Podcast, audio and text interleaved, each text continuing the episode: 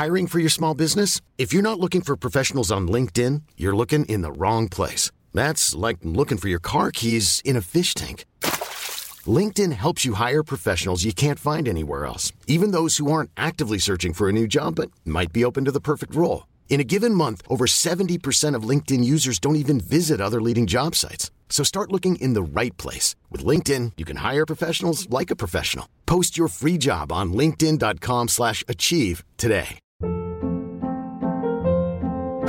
Hold up. What was that? Boring. No flavor. That was as bad as those leftovers you ate all week. Keke Palmer here, and it's time to say hello to something fresh and guilt-free. Hello Fresh. Jazz up dinner with pecan-crusted chicken or garlic butter shrimp scampi. Now that's music to my mouth. Hello Fresh. Let's get this dinner party started. Discover all the delicious possibilities at hellofresh.com.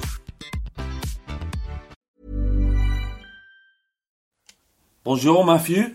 Bonjour, ça va? That's it. That's all my French. That's all I got. We're uh, we're in what appears to be my nan's living room, but we're, we're in Paris, and it's the day after the night before that we managed to spend at least six hours with Variety. Yeah. Not all podcasting. No, uh, I mean, so, so yeah, so this is a this is retrospective. Um, uh, look back to, to the podcast that, that we we did yesterday. Yeah. Um, I mean, we we came over to France for a few days, uh, soak it up a little bit, uh, and to yeah g- get get some time with Righty to do a podcast.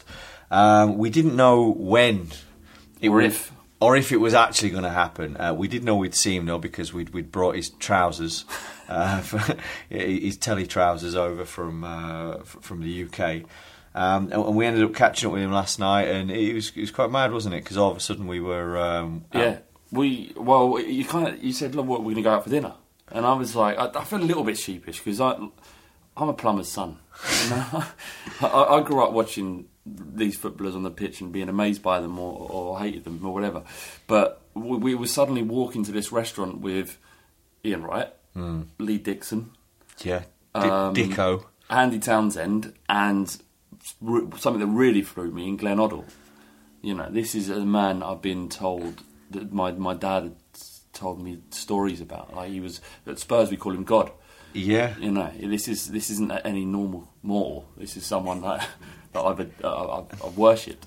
we didn't really expect that. It was a little bit a, bit of a surprise, wasn't it?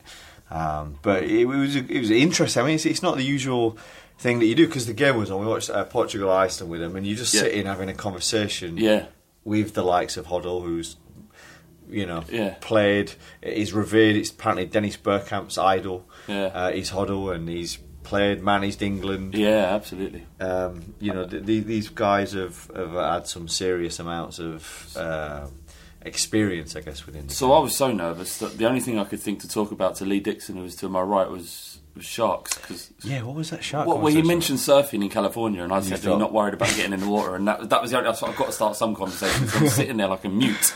as, if, as if you're like the world's premier sort of like sea mammal expert. I know a fair bit, to be fair. But the uh, and then I guess we speaking of uh, of Dixon, we we uh, we then ended up uh, Ball Street versus Arsenal. Table football. Yeah, fucking hell, we were winning as well. Last, we? it was like a golden goal, wasn't it? Last one, and they and they beat us. Apparently, they're unbeaten. But, another bizarre thing, I'm standing in this this hotel in front of Ian Wright and Lee Dixon playing playing them table football. It, it just bizarre, absolutely amazing, but bizarre. And it was, um, uh, and, and then I guess so. You know, the podcast that we, we ended up uh, doing with Righty, uh, it, it, we didn't really expect it was going to happen because it was quite late, wasn't it? Well, it must have been about midnight or Yeah, something. yeah, Uh, and then all of a sudden it's on. yeah. We're- We're in. We're going into a secret room in the hotel. Like ITV lounge or something. Yeah, we're and we're drinking Kronenbourg, Yeah, uh, setting up the podcast. yeah. Um, we hadn't really had that much uh, preparation when we spoke about what we might discuss while we're on the Eurostar. Yeah, Um, but the next thing we we weren't really prepared No. properly, but, but it just kind of it, you, started sitting down and, and it was late, and, and, and as soon as the, the mic was on and you started asking asking questions, he, he opened up in a way that I wasn't expecting really. yeah, and because I was quite personally, and I know right, and it was late. He looked tired. I, I felt tired, and I felt a bit intrusive by Yeah. even doing it. And um, uh, so then to actually have a podcast that lasts what one and An hour and forty-five minutes. Yeah. This podcast, easily the longest bit we've done. So, so the uh, I guess this thing is um, uh, what you're going to hear is it's very candid, it's very deep, um, it's very real conversation. Um, Yeah. you know, and and I It's guess not, it's not something that I, I, I expected really because you remember, and this is partly why we're doing this intro is to, to set it up properly because it wasn't. It was one of the first times that I got beyond that. For many people, Ian Wright is an icon and he's a footballer and that's what he is. But what he allowed us to do and um, was see the personality behind these the, these these heroes are on the pitch and. And while I have no love for ex Arsenal heroes, I kind of couldn't help but be enamoured by him and, well, and the personality behind. the guy behind the guy. Yeah, yeah, that's what it was. Yeah, it was the guy behind the guy. Yeah, it was incredible. And, and, and I think that, so I'm not sure when you're going to be listening to this, um, but we talk a bit about the Euros. It's pre pre Wales game, so some of that bit might be kind of redundant because England will have murdered Wales by this moment in time. I had a rather painful look back at uh, the the Premier League with him. Um, he, he talked about the issues with uh, with uh, Tottenham and Arsenal and, and the rivalry between us, and uh, you know, and, and then he went into some of his actually his personal life and, and, and his background and some of the things he's done and the thing he regrets he's had throughout his career, not necessarily in football, but yeah. you know the decisions he's made after. Um, and- Fascinating stuff. Yeah, fascinating stuff. And, and I guess um, social media, which is a big part of life nowadays. Um, one more game, which was, um, I, you know, I, I enjoyed us t- t- uh, touching on that a little bit. Uh, but also him, um, he's recently has posted, hasn't he, that he's off Twitter. Yeah. Uh, and we got to discuss that with him Yeah, that was fascinating stuff as well. which I think that people will enjoy. Um, you know, hearing his reasons for that. Um, and I guess you know, there's a potential that, given what he's talking about, that some new people might come to this podcast. Yeah, yeah, absolutely. So I mean, the, the, I guess what this is, this is what this podcast could potentially be, and, and has been, is about looking at a very candid uh, and real conversations with people that have been in the public figure down to football and in the public eye down to football. And, and, and, and this isn't something we edit. We, we don't change the conversation. We don't change the context of what people are saying. What you hear is what we recorded, uh, and I think that's that's important because. Uh, it's, It- It's, it's not just them saying, "Oh God, I think this team's going to win the league," or Yeah. "Oh God, so and so should play up, Sharpie should play up top with Briggsy." It's not, it's not Yeah, that yeah. kind of conversation. Yeah. It is the guy behind the guy. Um, yeah, and it's uh, you know we, we, we hope you like it. Uh, we hope you find it informative. Um, we're trying to provide a bit more depth, a bit more of an insight, and, and a bit more of a real conversation with some of these people. Yeah. Um, you know, beyond the facade, the, the facade, beyond the uh, uh, the skin deep perception that we have of them from from the little we see about them talking about football on the TV. Um, if we get that access, I'm really excited about what what what, what could happen, and you know, people are willing to open and openly talk about stuff as right he was. Uh, you know, yeah, it's exciting. It's It is. It exciting. is very exciting, and if you think about some of the people that um, that we've interviewed so far, so again, anyone new, um, please like tr- try and listen out to some of our conversations with the likes of uh, of the Beast, Adebayo Akinfenwa, uh, talking about you know what motivates him and, and what's helped him get along in life. But Yeah. even Arsenal Fan TV, Redmond TV, Yeah, yeah. Emile Heskey. I mean, we've how many have we done now? Like Uh, this is the eighth. This is the eighth podcast. Hmm. Um, and, and I guess, look, I really hope you enjoy it. Um, we hope that this you know, is something we can kind of repeat and, and go on to do more and more of these very deep, real, uh, unedited, uh, candid conversations. Hmm. So if you if you listen to this, you enjoy it, you like it, please give us, um, uh, let us know. Um, Review. Give us a little review on, on iTunes. Subscribe on iTunes. Tell your mates. Yeah, That'd be tell your mates about it as well and, and spread it because, um, you know, we. Um, We, we, we, we're essentially. attempting- we're we're, we're essentially begging. No, no. no, look, it's it's, it, it, it's, it's, it's, it's, it's something. When, when I started my podcast, The Fighting Cock, it wasn't something I'd ever thought I'd be in this position to be. And, and the last 24 hours has been very strange, but amazing, and an incredibly privileged position to be in because. Uh, there's many people, even if it was Ian Wright, that would kill to be in my position. So, you know, thank you, and, and have a listen to this podcast. And this preamble is important because the podcast we've just done is unlike anything else that I've done before, and and and rarely do people get access into someone as um, as, as well known, significant, as yeah. significant as Ian Wright. Um, so yeah, enjoy. And he apologises to me. Just, just saying, everything you've done. He's, That was my favourite moment in, in our podcast history. Actually, that that that is as well with the Beast uh, admitting that it was the podcast that made him hench. that's it. All right, have a listen. Enjoy. The long ball street. Lip, lip it long, lip, lip it long, lip, lip it long, lip, lip it long, lip, lip it long, lip, lip it long, the long ball street. Lip it long, lip, lip it long, lip, lip it long, lip, lip it long, lip, lip it long, lip, lip it long, the long ball street. Episode six of the Long Ball Street. Seven and eight. Is it? No, it's six, it's six. We just did one today, Flav. seven then. Uh, we're in Paris. We Uh, are. yeah, we're, we're England uh, marching on to glory. I hope. Well, uh, yeah. So it's um, we've come out here. Uh, we're sitting here. Usually at this point in the podcast, I say things that you think's lying, Yeah. but I say facts. Like we're the biggest podcast in the world. In the world, Yep. the Beast has openly admitted that this podcast made him bigger, stronger. Today, um, Gave them children. We are in Paris, and we're joined by none other than the man, the legend. Ian Wright. How you doing, guys? It's a pleasure to have you, Ian. I like. Wright. Yeah, I quite like the start of the podcast. Have you listened? Have you actually had a listen? I listened to to one of. I listened to a bit of Beast's one, and I listened to some of your ones. It's good to hear you on there, to be honest, because Thank you you. know that deep down you, you get on my nerves quite a lot. That's You've not always got me, he always got a lot of. This I'm always doing- I'm always doing a load of stuff. Matt's always got me doing a lot of a load of stuff, but you know he's a, he's a lovely guy. Oh, you just said I get on your nerves. This Well, is, you know, I'm rocked by don't- that. Don't be rocked. You know what I mean? Like, I, I insult you a lot more than I've just insulted you. true. We, we do. You know what I mean? Yeah, and you just true. got beat again on the f- bar football. So Yeah, I know that does piss me off uh, quite a lot. I was in the rather bizarre position because obviously you, you, Matt, you know Righty uh, and your friends and stuff, but obviously I just properly met Righty today and, and, and met Lee Dixon, a lovely gentleman, and I found myself playing. right, G- Gaffer, Leonardo. Do you know what? I I I rarely get starstruck. You're a Tottenham man, and you, you, you actually you actually d- d- blasted over the Gaffer. I put, I put my head down, shook his hand, and put my head down. I didn't You know. melted. I, I, I did melt completely. Did you, was you a melt? Yeah, I Oh, was. no. I was. Look, look, listen, like you're. This is this is. My, I've grown up with like my dad telling me stories about how great a player he was. My older brother Yeah. Ross, he's forty, saying he's the greatest player I've ever seen, and I'm sit, sitting in front of him eating my dinner. I was like, that isn't a normal situation for a very humble working class man as I am. It's uh, I don't I didn't know how to behave, so I just thought I'd keep my mouth shut. it is right. Okay, so like, it's, it's a couple of people that have made me melt. One of them being Marcus Stewart, which is a weird thing to say. The one from Huddersfield and Ipswich. That's right. Yeah, he because I, I loved it. I looked up to him so much. It's untrue. Um, but uh, you know, it's really funny sort of seeing that happen. and feel- Has anyone ever got you like that, Um, Prince.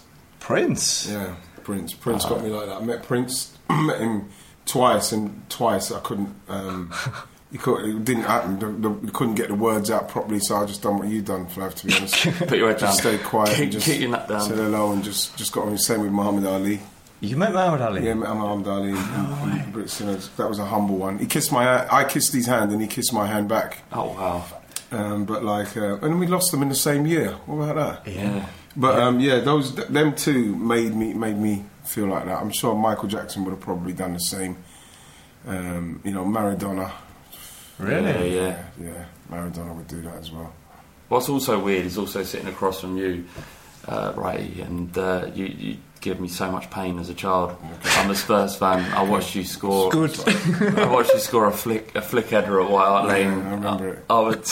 I was. Eddie, Mc- Eddie, Mc- Eddie McGoldrick is the call, and That's Andy it. Milligan edited it. And That's that's I just I just slipped off a soul and just flicked it in and just was, ran all the way to Dave Seaman or something. But So this is supposed to be a light, light-hearted, light, light-hearted anecdote from me. Has turned into going back to reliving all the horrors I did. How, how does it did feel? you ha- did you hate me when you a child? Tell the truth.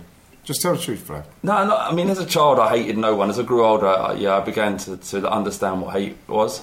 And uh, y- your face would appear occasionally when I On the hate- but on the hate- I wouldn't.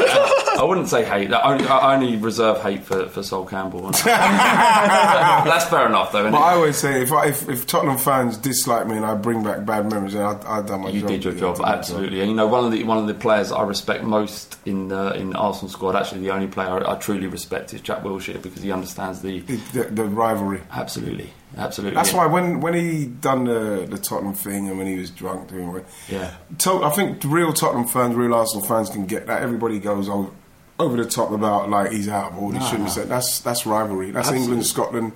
That's Celtic Rangers kind of. It's it's just what you do to the rivals. Yeah. It's when you got your moment. Completely, absolutely. The worst. I mean, you, you played alongside him. Uh, probably one of the greatest strikers we've ever seen in, in, in Thierry Henry. Mm. I didn't play with him though. I didn't play with him. But it was very Bergkamp. I was thinking of. Bergkamp. Sorry, well, but it is al- Berg- also- Bergkamp is the best. Yeah, Bergkamp is the best, and then uh, and then Henry, um, and and he, he he would say that he didn't understand why Spurs fans were celebrating so wildly when when we scored a last minute equaliser and it meant nothing. And I was thinking like Jack Wilshere wouldn't have said that. He he'd understand. But no, I think what, why, why Thierry said that as well was because Arsenal were told, um, like if you, if you do win the league here, do not don't celebrate because it could go off and this and that. And I think that what happened is that when Thierry saw how you lot were celebrating because you scored, and you know he said, "Well, that's it. I'm not bothered about you. We're going to celebrate now if we win." Um, so he kind of he kind of got the ump because you lot celebrated by for scoring and. But what else was we going to do? I don't know. I don't know. to be honest, Yeah, no, I, I understand where he's coming from. It's just uh, I, I wouldn't have. just wound me up. I, I wouldn't. I wouldn't have understood if I was a, a Tottenham fan.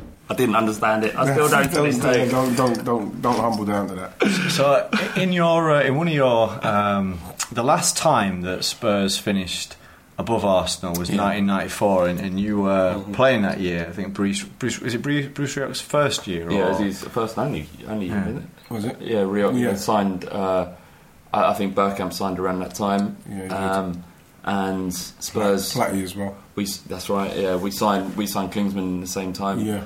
uh, had had a very good season for our, on, on our side, and Arsenal fell away. Um, but in, in 26 years, hasn't, 27 years, it hasn't happened. Why are we Yeah, talking this, about it? well, it's just because this year was, was the one, wasn't it, Flav? There was uh, what happened there. I still can't. It's just crazy, isn't it? Nothing happened. That that actually happened. That was a quite a gap.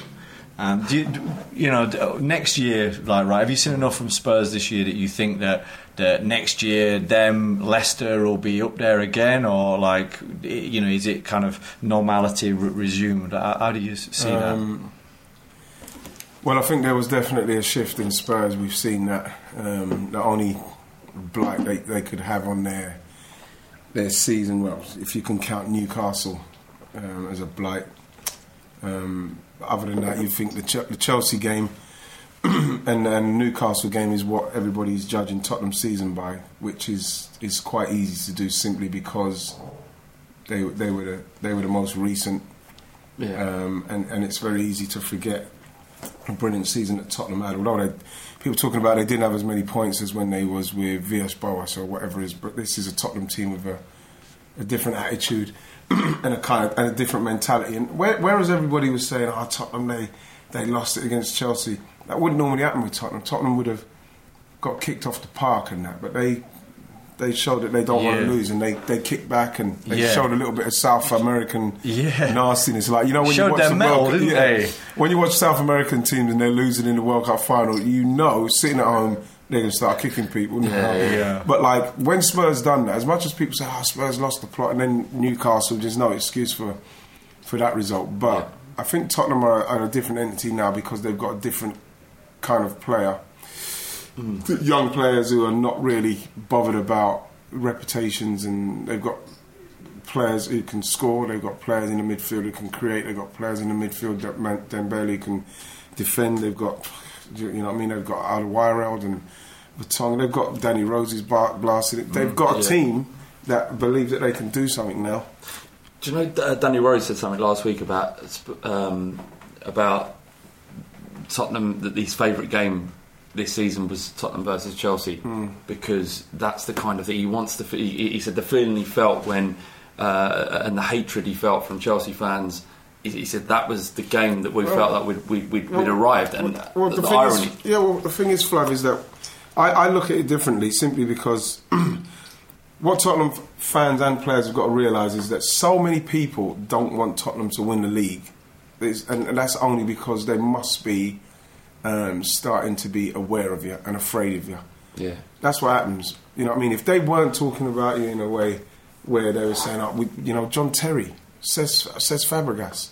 So many people saying, yeah, as long as Tottenham don't do it, as long as Tottenham don't do it. Yeah. And that says to me, that should be enough for the guys to realise, well, let's try and do it so as we can ram and lock down people's throats because I would be distraught if Tottenham won it because I remember there was a I, I recorded this this uh, this thing on, on Sky. This Tottenham fan came on and said, "Well, yeah, well, let's face it.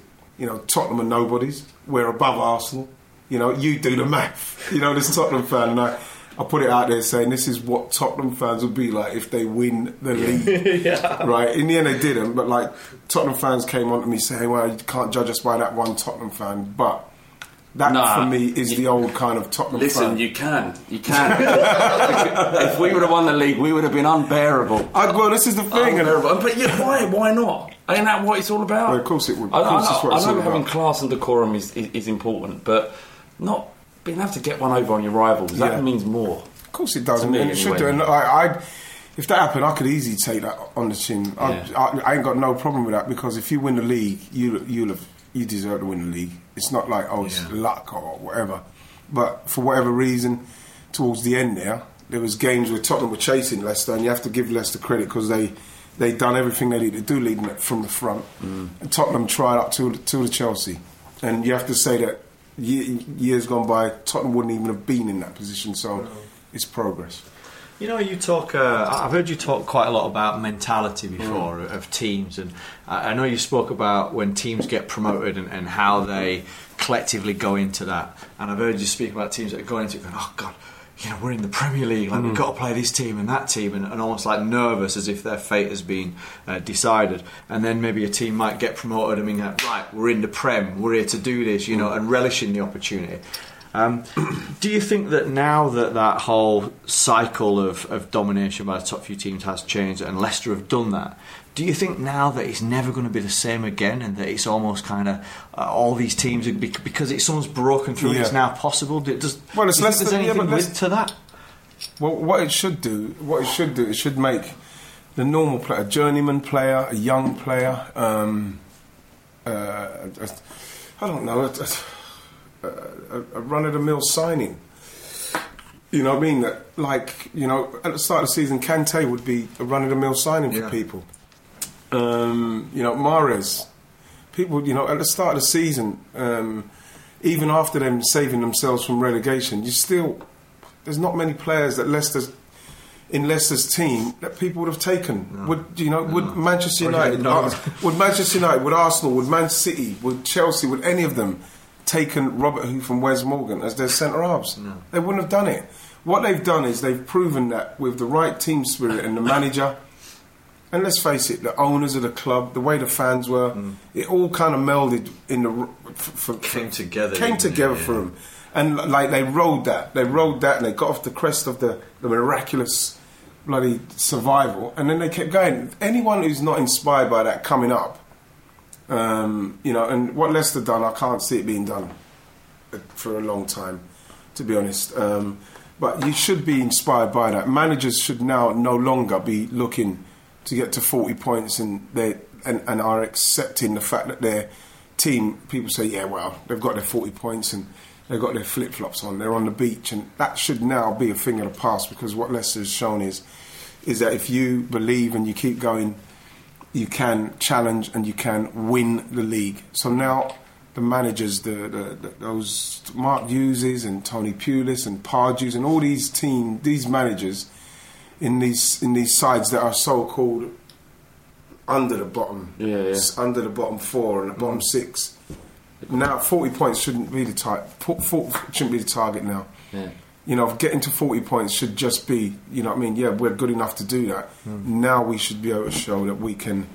We can kick on like Leicester done. Whether they do it mm. and, and do what Leicester done, I can't see it. But I don't think that managers should be settled Um, should sorry should settle for 40 points and we're safe. Oh, thank God. Yeah, I I think that, that's, that shouldn't happen no more. for a long time, I, I I've been disgruntled with the way the Premier League's gone. I mean, everybody talks about what a great league it is, and uh, for, for, for maybe 20 years, I've seen the, the teams with the most money or the most financial clout, Yeah. more or less. In most of the leagues, that is, Fab. Yeah, of course. If you look at most of the leagues in, in our country, especially in most of the countries, teams with the most money normally at the top of the league. Yeah, you can understand it, and you see why that, that logic applies, and because year on year out, it's proved across Europe, uh, and what an incredible story it was for Leicester. I mean, we've talked about the, the cliche things, a fairy tale. Yeah. It is, it really is. It's an amazing thing, and it and it showed that actually football's more than just money, despite all the money that's in the game. With tactics, application, and, and the team unity, Yeah. you can achieve everything. absolutely. uh, and that's an amazing thing. Um, one one what, what, what's what's really interesting, and just going back to the Tottenham and Arsenal thing, just v- very briefly, is that George Graham didn't do well at Tottenham.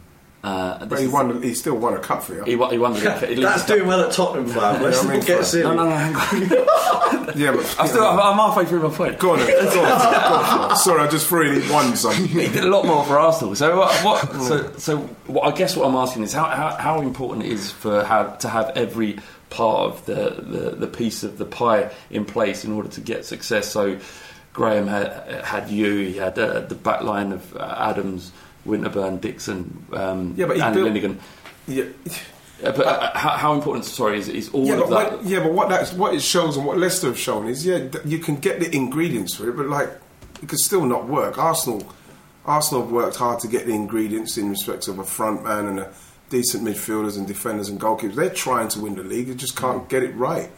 You know, Leicester, all of a sudden they kind of almost fell on it accidentally. You know, with the way they've recruited their players and the players that they've got who've come in and done really well. It's there's no what Leicester have shown is of course le- in Jamie Vardy you've got a, a player that was scoring goals at a remarkable rate. Kante came out of the blue. No one knew about him, and he looks like he's a world class player. We see him again. yeah. Yeah, he's France for France, isn't look, as well? Mahrez, Mahrez is looks like a well a well a well beaten a world class player now. Wes Morgan and, and, and Robert Huth I've mentioned, are very solid. Then you've got Fuchs, hmm. you've got Danny Simpson. Yeah. who's come from like Man United pedigree, then Newcastle, QPR, all over the place. And then you know you've got Danny Drinkwater, a reject from Man United, Reject from Huddersfield Town. reject from Huddersfield Town, you know what I mean, as, as here and there from Matt. And you know, so what you, what you're talking about is is getting players motivated who now we know with Leicester who are good enough. You know, now you can't tell me that Leicester at the start of the season people will be saying that Leicester's going to finish in the top ten, and you'd look at maybe a Stoke side, Everton, and teams like that. Even what all those teams will be looking at their team at the start of the season, thinking we're better than them. Yeah. So as much as you can try to get the formula and get all, you- like, like you mentioned, like Dave Seaman, t- uh, Tony Adams, Patrick Vieira, myself, and the spine and all that, Yeah. it still comes down to application and motivation and the coach doing his stuff. You, you, you know, and then you believe in, and then actually putting it into practice. You know, normally when you've got the money, you can buy all those ingredients. But Leicester has shown you don't need to have a load of money to buy the ingredients. If you get a scouting system that know what they're looking for and they get the right players in place. T- Yeah. Look at Robert Huth. I Robert, I remember Robert Huth leaving Stoke on, what, on free or whatever it is. I don't know what it was. Yeah. Do you know what I mean? And you know, what I mean, yeah, he's gone to Leicester, and you know, he's a, he's a linchpin of a of a Premier League winning team.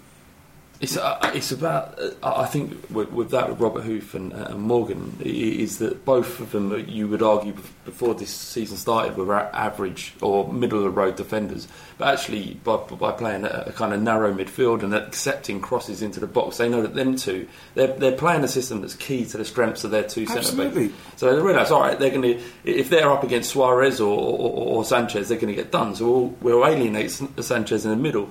They didn't against Arsenal twice this season, but you understand that they're, they're they're allowing balls into the box, and Huth and Morgan Yeah, will sweep that up all day long. Well, what they what they've done is is that um, because they're not the so-called massive big world superstar and the centre half names, so then you, you buy players that's going to help them. So what you do is you stop you stop the balls going into the in, in, where you could attack them down the middle. So with Kante and Drinkwater, so you can't get at them that way. Their strengths are they will do all that. They'll head they'll head the ball out and kick the ball out all day long. So what you do, you force the teams wide. You don't let them come down the centre. And even if they do break through the centre, you know, you, you, you- they'll make last ditch challenges because as much as people can call them average players, they they they're good enough and experienced enough to to stop people, mm. and they got the luck as well. And they've all been very committed players. Absolutely. And then they started to believe, Matt. They started to believe after a certain certain while. Hang on a minute. Okay, it's not meant to happen that we can do it, but we can do something special. And the fact is, is that you can't tell me now you won't look at that Leicester team in hundred years' time and not think of how great what they done was Yeah. in this in this time. There's no rhyme or reason um, to what they done. Simply because for me, after they got to the 40 points, they they just kept going. Yeah. It's like I remember watching a, a race in the Olympics where you know, the, the, the pacemaker was in front, and I was thinking, you know, I always thought, well, why don't he just carry on? He's so, he's so far in front. I remember watching it one time, one of them done it, and everyone went, whoa, what you do? That's not meant to happen. You're a like, I'm feeling good. yeah, and he kept going, and um, and you know people tried to buy that, but what you can't buy is is the is the determination and the application of the Mm. players. You you hope you're buying that with a top quality player. Some of them haven't had it, and I think that's why we've seen a lot of them fall short. So to to England then, Go on. and do they have any of those attributes that Leicester have in order to win this competition? Yeah, we've got Vardy up front. yeah, Drinkwater left at home. Yeah, Drinkwater left at home. Um, Drinkwater. But um, you know, with with, with us, um, and I thought where we played uh, the other day against Russia, yeah, you know, I thought we done we done enough to win the game. We missed we missed chances, but um, at this level, you know, even Russia, they didn't play particularly well, but laps, a little lapse. You know, people can say whatever they want. There's always a mistake that leads to a goal, and with our corner, the, Jack, Jack's um, Jack's clearance was was okay, but then when we went to close him down, I think Dele Alli had a swipe where he could- maybe should have went and just jockeyed a bit. I think someone else, Harry Kane, maybe went in and he. The both of them were beaten too easy. The ball went across to James Milner, and he was beaten too easy Yeah. when you consider that maybe he was brought on to shore stuff up, you know what I mean, and he was beaten too easy, and then you've got to give Yeah. Russia credit then because the big centre half, you know, he done what you're meant to do. The fella's got time on the ball. He's peeled off to the back and given himself a mismatch with with uh, Danny Rose. You know, the centre halves, Smalling. Um, you know, he done what he done. Centre halves, they tried to get back to the middle of the of the box. He tried to do that and it was a great ball in, and it was a great header. And we, we've we've what's called we've been punished for a, a minor lapse Yeah. there. Well, uh, people have been calling out for a young, attacking, exciting, expansive England for years, Mm. for decades. We've been taught, talked about being pedestrian and pragmatic football, uh, and all of that stuff has been aimed at. And, and we thought when Hodgson took over that he was going to bring just just forward on that the same old kind of football you've seen from England. But surely, when you, you, you get expansive, youthful football, that there's going to be errors in the way that you play, and, and sometimes those errors are going to lead to goals. It just stands to reason. I looked at that performance and thought, that's a kind of club or, or, or a team I can get behind and get passionate about. Seriously, Yeah, I was yeah. I was I was watching it. I was thinking, this isn't England. Th- This is this is this is a club or, or, or a football team. I, I feel like I can Yeah. invest in. Finally, It's been a long time since England have In a excited competition. you watching it, especially in a competition. But I think it's it probably is fair to say that having looked at all the teams so far, and I'm sure you've probably seen most of them play now, right? Yeah. we look decent, don't we? We look up there. Would, would you agree? I, I know we look like we're vulnerable and like we're going to get hurt. Yeah, everybody, everybody, everybody looks like From the. Italians. The Italians looked very good. Um, Yeah. Spain would like they normally do.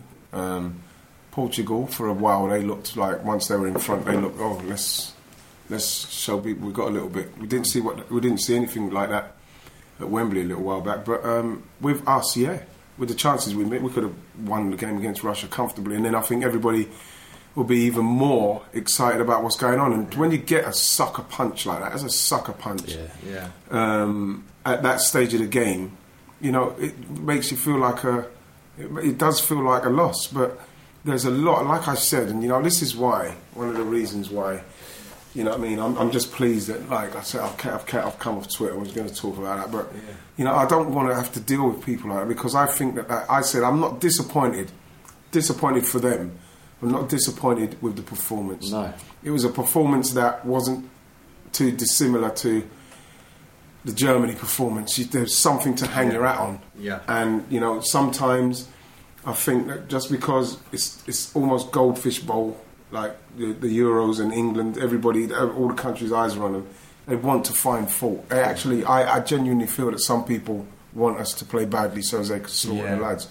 That's But people do love they, things they to go do wrong. They love really things do. to go wrong, and I, I am one of the biggest dr- drum bangers of, of England because I love, I love England. I love the lads, and I always want them to to do well. And I thought they done brilliantly. Yeah. I think The other day. if anything holds them back in this tournament, I, I think it, it might be Hodgson. Personally, I I think uh, from watching, I think he's got all these some amazing talents in that team now. For, for the first time, I can really remember fullbacks that are dynamic, Yeah, that Carl attack the Walker- Carl. Walker was He was, outstanding. yeah, well, he was incredible. was outstanding. His But- last but- few games for England, he's been outstanding. but they're confident. They'll come inside. They'll pass. They, they, they seem to be kind of fairly two-footed. They'll definitely go to the byline. They'll attack. They'll overlap. There's combinations of movement. It's really exciting. And he's taken all these strikers, and I'm just thinking. The way that this is set up, for me, it suits any of our strikers more than it suits Harry Kane. So it'd suit Rashford or Vardy or Sturridge down the middle bit more than Kane Why? because um, because he's he's one guy that's essentially in the middle on his own, um, and I, just thought that there's times where being able to kind of move centre halves around would probably create some more space to get into. Kane doesn't really have the range of movement, and did he have a good game? He's No, essentially dependent on balls coming into the box, but everything was peripheral, and Sterling was getting all this ball in that final third, in that out wide, and he, he, he couldn't do anything with it. He has Yeah. nine products. Yeah, well, that's the, that's the that's the thing that um, I think that is the most worrying thing. I think I ain't got no problem with Harry Kane. I think he had a, he had a he had an off game, but if he if if he got a couple more chances in, with balls in the box, he, he's somebody that is he's going to hit the target. He's going to try and shoot when he gets in there. There's it's with Harry Kane. I mentioned it before about hanging your hat on. I would I would con- I would hang my hat on him. He would start for me. I think the worry will be for Sterling. He's somebody that I do worry about because um, there was a lot of stick um, for him after the game, and I could totally understand because you know he's somebody that we've we've only taken one winger. We didn't take Andros Townsend, and that's another thing for me, ah. which I thought was a was a was a, a big mistake because I'm not sure if Rashford's going to play in front of Sturridge and Vardy. No, especially if he's only playing one of them in a game. Exactly. what the so hell? then you think to yourself, well, the way the way Sterling played the other day, what's going to happen against Wales is they're going to be they're going to they're going to be sat in. They're going to have five at the back Yeah. and two in front of that, and you're going to need skillful, direct players creating in front. Now the way the way Raheem played the other day, you have to say that. You, you have to worry about once he gets down to that last final third, Yeah. how what's going to happen with his his final pass. I pray to God that he plays and he and he shows something. But what I'm more worried about him with is I believe that he should be working a lot more on end product. I think Yeah. if we're talking He's about not- pace and taking people on, I think he's got that. That's not that's not in question. What's in question is like that game against Wales. It could go tight. It could come down to you know a, a bit of quality, and, and, and that's a ball into the box. That's it. That's digging it out That's from the. yeah. it- it's that kind of I'll thing. tell you what that is. Townsend's got that. Well, you know, he's got that directness, and he's got a, he's got a good um, he's got a good cross he's got good crossing ability. But what it comes down to is when the game's on the line, you want to know that he's on the ball, and I know that's going. It's like Beckham, Yeah, clinical. Two corners. You want two. You're losing one 0 in the Champions League Cup final. You've got two minutes left in the game. Mm. You get two corners. Who do you want to take them? yeah. You Not- want Beckham to take 'em? Not Harry Kane. Right, exactly, not Harry Kane. But do you understand the point I'm Absolutely, making? yeah, Is completely. you need to know that when it comes down to it, Yeah. that you can rely on, on Raheem. And at the moment, the, what I'm getting from people and what I saw is that whether it's confidence or whatever it is, he's not working on it. The other day, you, you don't really like you can you But, can but he's, had, he's had a poor season, hasn't he? He has had a poor season, and, and, just- and Andros Townsend had a good season. Yeah. So, so, so it's not mean. It's not like we're picking him. I'm not saying not taking. him out. Yeah, yeah. I'm saying, but An- Andros could have gone. Yeah. And I don't think that if if if, uh, if Rashford doesn't go, who was who really blasted himself into the consciousness right at the death Yeah, yeah. And so he kind of like that's what you do. Yeah, of course. You, you force the manager's hand. I do feel that we we we one winger is not enough. Mm-hmm. And when you saw how Sterling played, it almost like cemented it because it worried me because if he has another game of end product like that, Mm. then I think we're going to struggle for it. Yeah. that.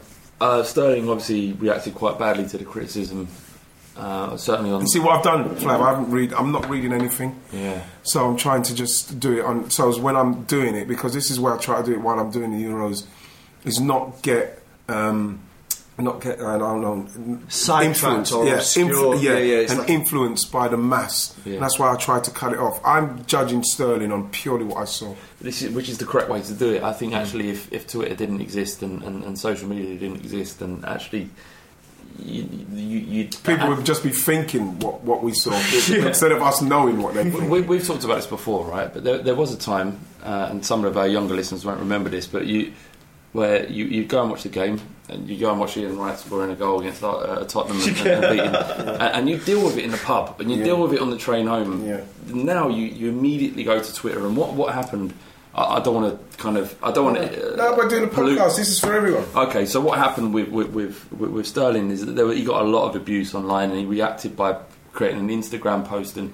Uh, And, and, and reacting to what he considered to be kind of hatred, Right. and I'm sure it was horrendous. The, the stuff. I mean, you, when when you've got a social reach as big as his, you can imagine the, the the amount of abuse. that can climb in through. It's like a course. portal to idiots, Absolutely. isn't it? It's Yeah. like, unfortunately, Yeah. that's what it is. Unfortunately, what he, what, what he's done uh, by reacting the way he has on social media is actually, he, in a way, painted himself into a corner because Yeah. what he, the best thing he could have done is come out against Wales and ripped it up. Absolutely. Um, now, if he has, I don't know how he's he's come out and, and, and what he's done, but you mentioned what he posted. I'm not really interested Yeah. in that, but what he's done, he's actually put more pressure on himself. Yeah. Because then what's going to happen is is that all those people who came for him, what they'll do is if he has a game where he doesn't produce or he does mess up a cross or he doesn't take a chance, it will come and it will come doubly Yeah. more um, more more criticism. You get even more criticism because they they know that he, he'll react. Unfortunately, And it is a it is a funny one how that has changed. You're talking about what it was like beforehand, you know, back in the day where you'd watch the match and people would watch the full game or they'd watch the full season and the story would be how people were remembered was kind of uh, it was on its merits almost and like in this whole new world where the vine or the, or the, the moment in the match where someone slips or someone scores a great goal yeah. these little tiny moments are magnified to the stage now where they're going to judge someone like Stevie Gerrard on a slip. yeah and it's kind of the balance needs to come back the other way because It's not going to come back because social media is just going to go bigger. Just gets bigger. It's more and more. It's just going. It's a monster. It's an out of control. It's Godzilla. It's Godzilla. It- it's Russian. it's- yeah. It's Russian black shirt. Exactly. In um, It's, it's, it's Godzilla now, and you know we, we, we're not going to be able to stop it. Like you know, I mean, in the film we've seen them stop Godzilla. We can't stop. we can't stop social media and what they're going to do. And this is why, like I say, man, I- I've, I've come off of um, I've come off Twitter. I don't know if I'm going to go back on. You know what I mean? But it's my it's my decision because I don't need I don't need I don't need to bring those kind of people. I get you know what I mean. Of course, you get a thousand requests, however it is, to wish people happy birthday. Yeah. Can you do this, Charlie? Can you retweet this? Can you do that? But it's the it's sometimes it's the, it is the straw that breaks the camel's back with a, a, com, a comment that you know it's just people are just doing it simply for a reaction. Yeah, just to wind you up or be nasty. Yes. You know the amount of people that I've engaged with just to say, well, why are you saying? Let's talk about. it. And then they say, "No, I didn't mean it. I was just saying it." Then you end up actually having a decent conversation. Why can't they just come on? Decent, like decent, without the abuse, to have a to, to, to, to interact. That's what you- you're on. I'm on there to interact. Yeah. it's got to a stage where people uh, are too abusive, um, just because you're making you're you're making a point and you've got an opinion. To the point where I just had the other day, I no reason. I didn't even look at Twitter that day. I came in and I thought I don't want to be on Twitter no more. Right. I actually do not want to do it. as we speak now, I want to look at Twitter again. You know, what I mean, when the season starts, halfway through the season, who knows? But as we sit now, I do not want to ever see Twitter again. So it's, I mean, that's quite a, um, it's quite a revelation to a degree, which is crazy that something like that's a revelation nowadays. But, But to be honest, it's not revelation. It's just not neat because let's face it, it's it's, it's ego, isn't it? It's for it's for your ego. You know what I mean? You've got a million, you got a million plus people following you, and you're looking at it, and you know you see all the nice things, and it's fine. Yeah, oh, brilliant. Oh, you're right. You're a legend. Oh, right. You're this and that. You see a couple. But the fact is, you're on there. Yeah, you can get some news and that, but in the main, you're on there to see people say nice things about you or something like that. Right. Do you know what I mean? That's what's happening when you look at the notifications. What are you looking at your notifications for? Yeah. Do you want to see people slaughtering you? I don't. Or do you want I don't have. I don't have that much traffic. right. Yeah, but what I'm saying is, is that you know, it's it's an ego thing. Yeah. You're looking at your notifications. Yeah. Flav, you're looking at it because you want to read nice things about yourself.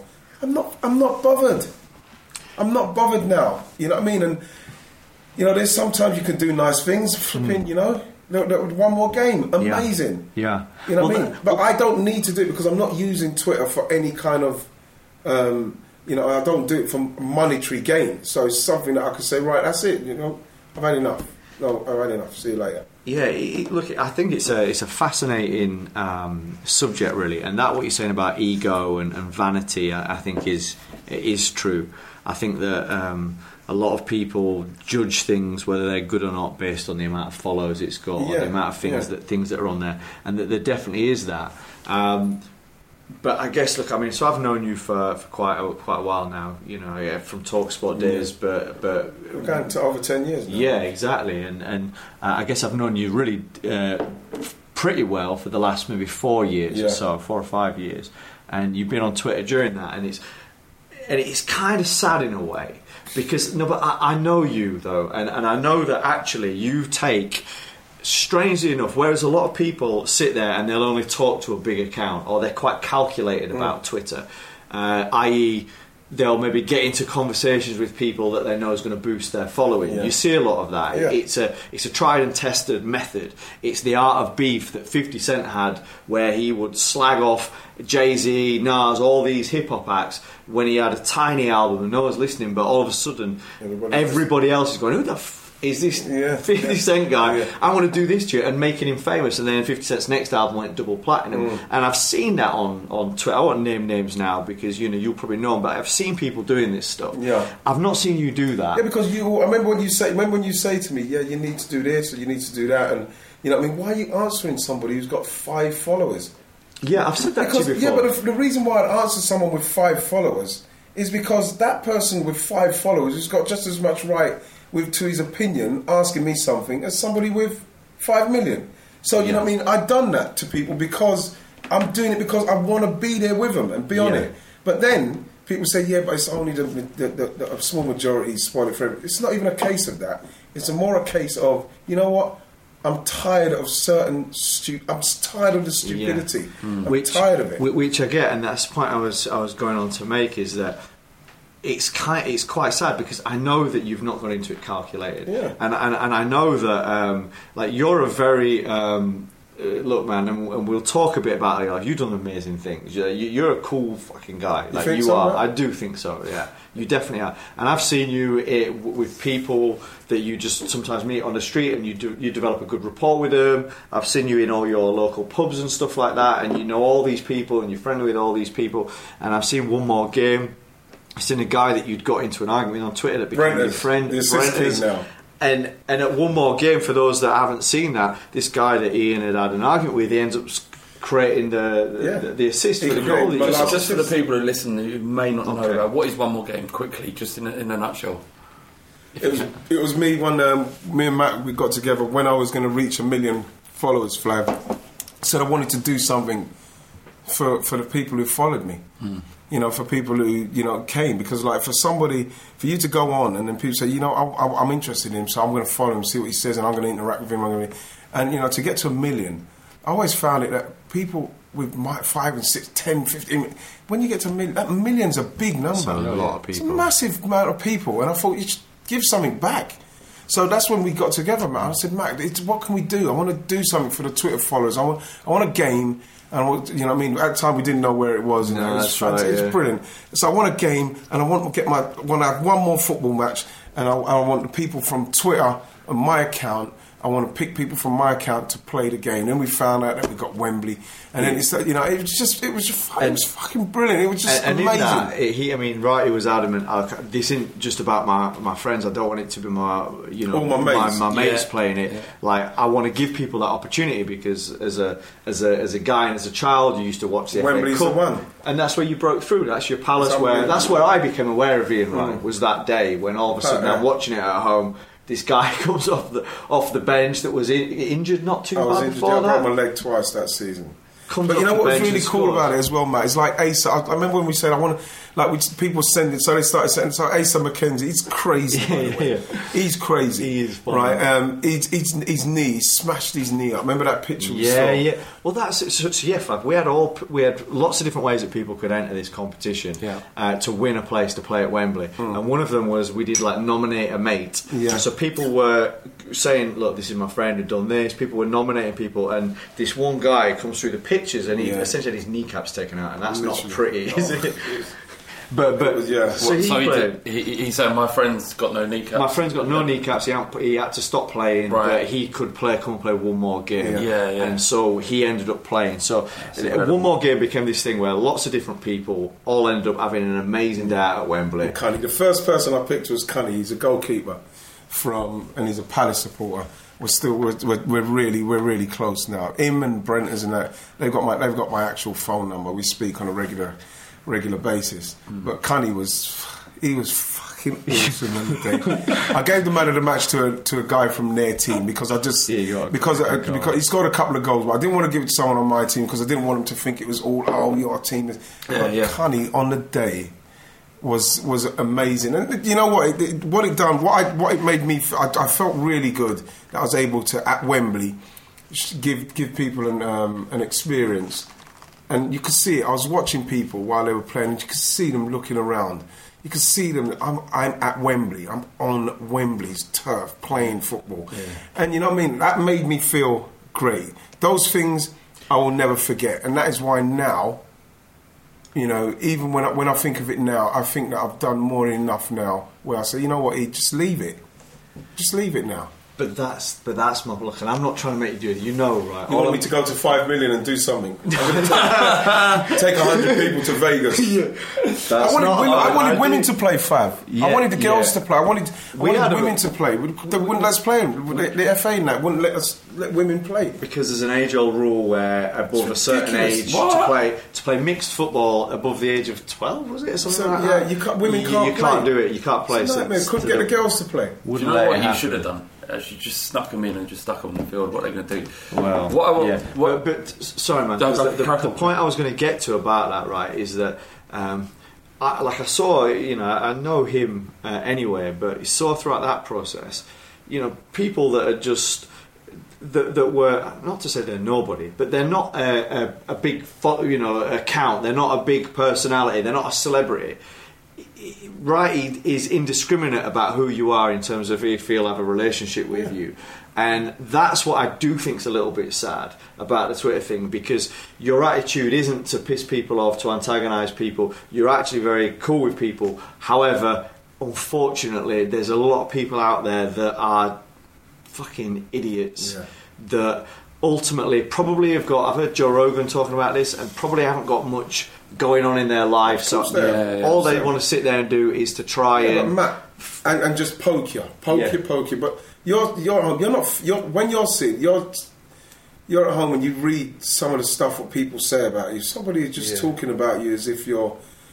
You know they know you. They they know they don't know you, and they just throw away that comment like a really abusive comment like that. Yeah. You don't picture them as somebody who's giving their mum five pound a month rent, living in their mum's upstairs in their mum's house, and they're 35, 40 years old. yeah.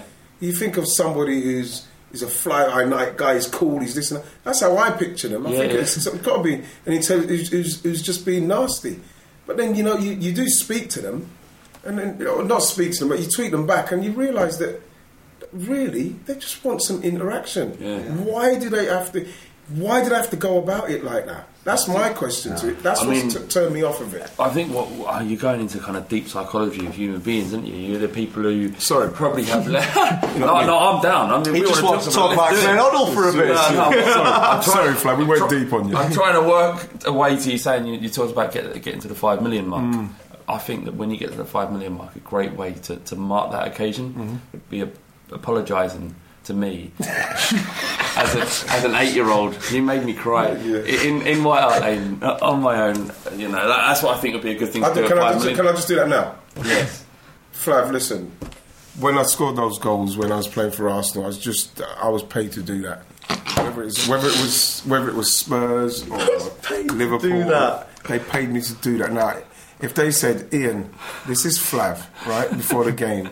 If you score today, Ian, you're going to break his heart. How do you feel about that? That's going to have an effect on me, Flav. they didn't do that, so I just had to go out and do my job, and that was scoring. Unfortunately, it made you unhappy. Okay. But you got to think of the eight-year-old Arsenal fan who it made very happy. Absolutely. Can- Oh, can- do you know That what? is, a, that is my uh, favourite can I- podcast moment can thus I- far. I by the way. forgive you. I you forgive you. forgive me, Flav? No, no, absolutely. I, I Because do let, can I, you. Flav? Can I just can I just quote from one of my favourite films ever, Yeah, go Godfather? It's never personal, only business. I love that. That's my favourite ever podcast moment. Actually, let's uh, we'll, we'll remember that. That was a very beautiful thing.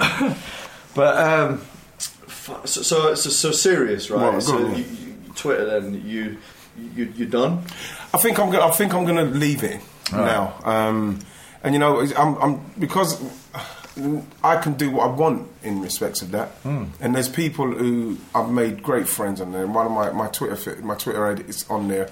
On my profile is strangers become friends. That's right. And um, you know, I've got a lot of people I've become very friendly with on Twitter. And you know, at some stage, those are the people that will probably I'd, I'd go back to. Um, those are the people who probably, you know, I'm, I'm sure that you know. what I mean, now that I've said I'm not on there and I've left a tweet on there saying I'm leaving. You know, what I mean, you get. I'm sure you go onto onto my feed, you'll see a load of people say, "Yeah, thank, thank, thank fuck, fuck up, you're this good riddance and this and that," which is which is fine. But those are the people that um, have, if I'm going to be totally honest, um, they've not spoiled it for everybody, but like they, they've got too much of a voice. Yeah. And I just I don't need it. Yeah. That's what, when you don't need it. Don't, you know what I mean? I don't I don't want to don't want to be around it. It's too negative for me. I need to be positive. Yeah. Okay. I mean, I think it's entirely your prerogative, mate. You know, uh, I do, and I think it's about that whole. Uh, it is a window, unfortunately. You, there's there's just people out there, and uh, yeah, there's. Um, it's just the way life is at the minute. You know, there's a lot of idiots about, and I think that for a while Twitter was very cool, uh, like all these things are. But once it starts to get down to the stage where every man and his dog's on there, it's got so popular that everyone's doing it. Then unfortunately, there's a lot of people out there that, that ain't that nice, and actually they'd rather spend their time Being um, nasty. Yeah, Let, them, exactly. let them get on with it. um, but it is a shame. It definitely is a shame. Uh, where are we going from this then, Flav? What's happening now? Where are Oh, there's a million places we could go, um, but um, is, it, what- is there anything else you want to discuss? Yeah, definitely. There's quite a few bits on there. You alright for a little bit longer? Yeah, of course I am, yeah. Alright, that's Wee. good. Yeah, of course you can. This is how we do it on the line. I'm, I'm going to ask for a wee. Put your hand up, Flav. So just to, to give everyone uh, an indication of where we are, we're, we're in a hotel in, in Paris. Um, uh, there's no trouble. You, you seen any trouble out here? Have you? To be honest, we- we've not been, we've not seen any trouble, and um, it's, it's quite. You know, when you when you hear what's going on, what the Russians are doing, they're actually the kind of. It's, it seems very planned. What's going on? You know what I mean? They, I'm hearing that there's they've got England shirts on, they've got MMA gloves on, they've got mouth guards, you know, gum shields and all that sort of stuff piling into the lads. And when the, when the boys go away, I'm not. I know that we've got a couple of ruffians, we've got a couple of the lads who, who, who are up for that. But in the main, you know, the guys just want to go and watch the game. Yeah. They've they, they're ready. They've come over ready for for us, the the Russian fans. Make no mistake. And I know that the boys ain't going to run off from that. I know that they're not going to they're not going to run. But at the same time, you know, the policing and the, the stewarding inside the grounds, like I heard, I heard a rocket or a massive flare go off and in the stadium. Right. So you heard that there? Yeah, we heard. I Right. heard it when I, when I was there. When I was there watching the game, I heard it. Heard it go off, and you think to yourself, If you thought the only way to get a more defined jawline with natural looking results was through surgery, think again. Juvederm Volux XC is a non surgical injectable gel filler that improves moderate to severe loss of jawline definition and can help you achieve natural looking results with little downtime. Even better, this improved definition lasts up to one year with optimal treatment. No maintenance required. Improve jawline definition for a smooth, sculpted look with Juvederm Volux XC. For important safety information and to find a licensed specialist, visit juvederm.com. That's J U V E D E R M.com. Not for people with severe allergic reactions, allergies to lidocaine, or the proteins used in Juvederm. Common side effects include injection site redness, swelling, pain, tenderness, firmness, lumps, bumps, bruising, discoloration, or itching. There's a risk of unintentional injection into a blood vessel, which can cause vision abnormalities, blindness, stroke, temporary scabs, or scarring. Talk to a licensed specialist to find out if it's right for you. Ryan Reynolds here from Mint Mobile. With the price of just about everything going up during inflation, we thought we'd bring our prices down. So to help us, we brought in a reverse auctioneer, which is apparently a thing. Mint Mobile unlimited premium wireless. Ready to get 30, 30, bit to get 30, bit to get 20, 20, 20, bit to get 20, 20, bit to get 15, 15, 15, 15 just 15 bucks a month. So, Give it a try at mintmobile.com slash switch. $45 upfront for three months plus taxes and fees. Promo rate for new customers for limited time. Unlimited more than 40 gigabytes per month. Slows. Full terms at mintmobile.com. I'm Sandra, and I'm just the professional your small business was looking for. But you didn't hire me because you didn't use LinkedIn jobs. LinkedIn has professionals you can't find anywhere else, including those who aren't actively looking for a new job but might be open to the perfect role, like me. In a given month, over 70% of LinkedIn users don't visit other leading job sites. So if you're not looking on LinkedIn, you'll miss out on great candidates like Sandra. Start hiring professionals like a professional. Post your free job on linkedin.com/achieve slash achieve today. People must, people, everybody at home must have thought, oh my god. So whoever's brought that in there has done that to make people think that. Yeah. What is going on in respect of the security going in? How did they get that in there? Uh, well, apparently it was. And if uh, they can get that stuff in there, why couldn't they get anything, anything in yeah. there? It's just you just think to yourself, Sorry, really, what's what's going on? You hear a rocket go off in a, a massive bang in the stadium. Apparently, that was a, a, um, a sign, like a call to action. That was the now. Apparently, so What do you mean? A sign for the for the for the people in the stadium. Um, they're saying that the the flare and that that was sent out was a because it kind of as soon as that went, it happened. Apparently, this is one of the things that I've read. That it was coordinated, so that was almost their signal to start to attack in the Oh, stands. Jesus. Yeah, like there. So, so this is the stuff that we've been hearing back in, in the UK. Um, that they're so yeah. So, so a lot of these guys are ex ex military. Yeah. Um, they train mixed martial arts, boxing. Um, they're not necessarily like a lot of our lads. They're slow moving targets. They're uh, drunk. yeah, they're half cut. They're half boys half cut wearing Union Jack trousers. Not very hard to find. Yeah. And then all of a sudden there's these. You've got, you've literally got the Universal Soldier fucking coming to fucking batter you. Dolph Lundgren. You know what I mean? And John Claude Van Damme Yeah. with mouth guards and English shirt on and fucking boxing gloves. Literally just Jesus. wiping their mouths in a protein shake that they've just had. Syringe marks in the arms Yeah. of performance enhancing Yeah. Drugs.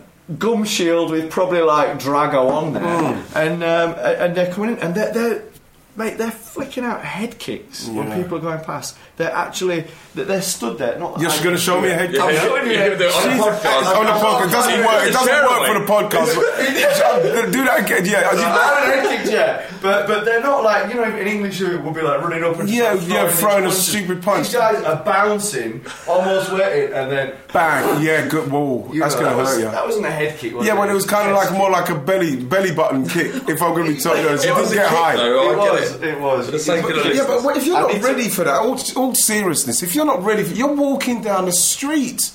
You're walking down the street. You know, you see somebody standing there, and you think, "What's he doing?" And then all of a sudden, you walk past, bang.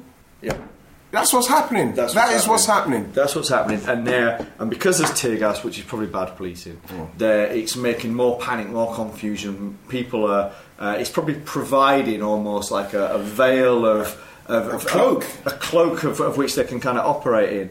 But as well as this, what's kind of is terrifying is that they've, um, we're hearing that they've got little triages, little almost self-made Cells. hospitals. Oh God! Well, treatment facilities so that they're wounded don't have to go to hospital. How they can the just fuck do they get wounded with blokes that are eating Yeah. fucking This is- eating, no one went to 'em. qua- Yeah. eating croissants, walking? Who, who's going to injure them? Yeah, exactly. Can I can I just ask a question about this and stuff like what? Because uh, if you go to every England tournament uh, as a player, you you're aware of what's happening in, in the streets. You get news reports and stuff. But how much does it filter back to the players? Joe Hart was, was filmed saying. You know, stay safe, stay in the stadium. Yeah, after the game, does, yeah. that- does it affect players realistically? Or do you- Well, players are like. You see, what people don't understand, the players are, are, are normal blokes who are playing football. Of course, yeah. And they're right in the public eye. They've got family and friends at the game. Yeah. you know, and they could be anywhere in there. They've got family and friends at the game. So when you hear that something's happening, your first thing you're worrying about is, are my people all right? It's, it's Yeah. this, because you're you're genuinely worried when you when you when you're playing and you see all of a sudden you see tussles and scuffles going on up there. Excuse me. You instantly think, oh sh- shit! You, you you can see it happening. Yeah. You carry on playing, but you can see it happening. Yeah. You know, that's that's. th- th- It's not like oh, uh, I carry on now, right? No, you're and then when you go in the dressing room, you know what I mean. You know, you, everybody wants to find what's going on, what happened, what's going on. That's that. It's just like normal. It's just like everybody else. You're waiting for news, finding out what's going on. You know, it, it does affect, and then all of a sudden you get the people from the FA. Then you see the other day we saw Wayne Rooney having to do a, a little um, video, and you see Yeah. Robertson having to do a video.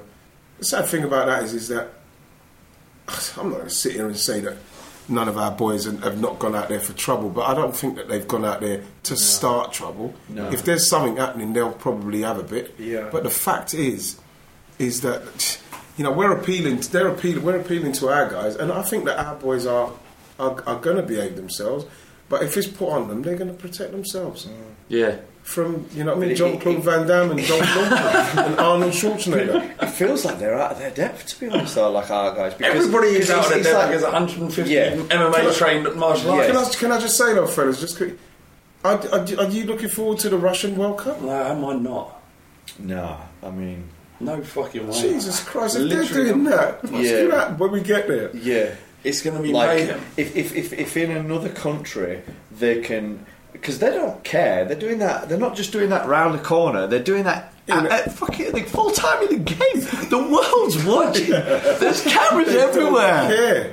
Like and they're, I heard and, the Russian- and they're not even some of them haven't even not they going- don't but the Russian shit. minister's saying that they that, that they they should be applauded or so. I've, No, so so it's the What was the, it, Flav? the Russian the Russian Football Federation have, have, have condemned it. Uh, the top ranking officials have said that it's not on, but the backbenchers, i.e., the kind of Tory rebels in the, in our country, Hmm. uh, have said, "Do you know what, "Fucking give it some, lads."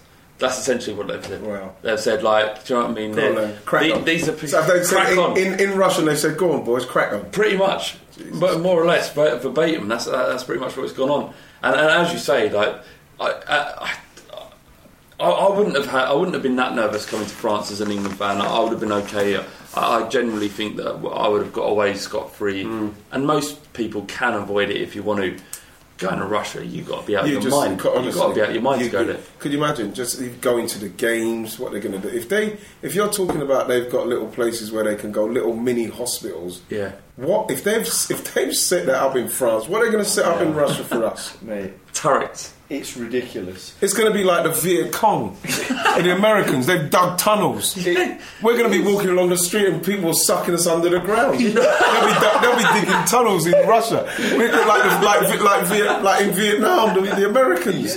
You're going to you're gonna have English supporters coming back with a thousand yards there. But if- you know what I mean? We're going to watch a football match. We're, going, we're, we're ending up in warfare. Yeah, it's crazy. And- and we're joking, but it- that's- It, I it seems like they. Um, so apparently, a lot of these groups, right, they idolise English hooligans of the past. Okay. So they looked up to them. Some of the battles that used to get waged over Europe, they looked up to that. But I guess because they were behind the Iron Curtain, there was they were living in a in a Suppressed, in a suppressed society. They didn't have the money to travel. So they didn't travel like like it's now. Um, I guess they're further back on a curve of, that comes with capitalism Right, and, right. and stuff like that, and ma- maybe that's why, So why- they're so homophobic, etc. Yeah, they're still behind times with thinking and everything. Yeah. But Matt, why aren't they getting pissed up then?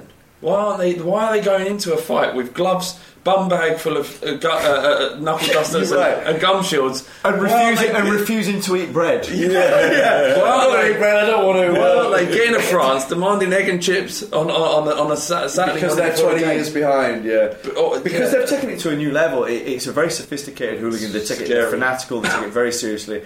But they've, I believe, have come to France not for the football, obviously, but for the off the the the the, the non-football uh, Euros. Yeah. And what they're doing is they're fighting against a myth of what English hooliganism Yeah, that, used that to be. hooligan, he's at home. The fella they're looking for is at Yeah, home yeah. with his He's family. and 60 his years kids. old now. exactly. He's, he's had enough. He's had a hip replacement. you know what I mean?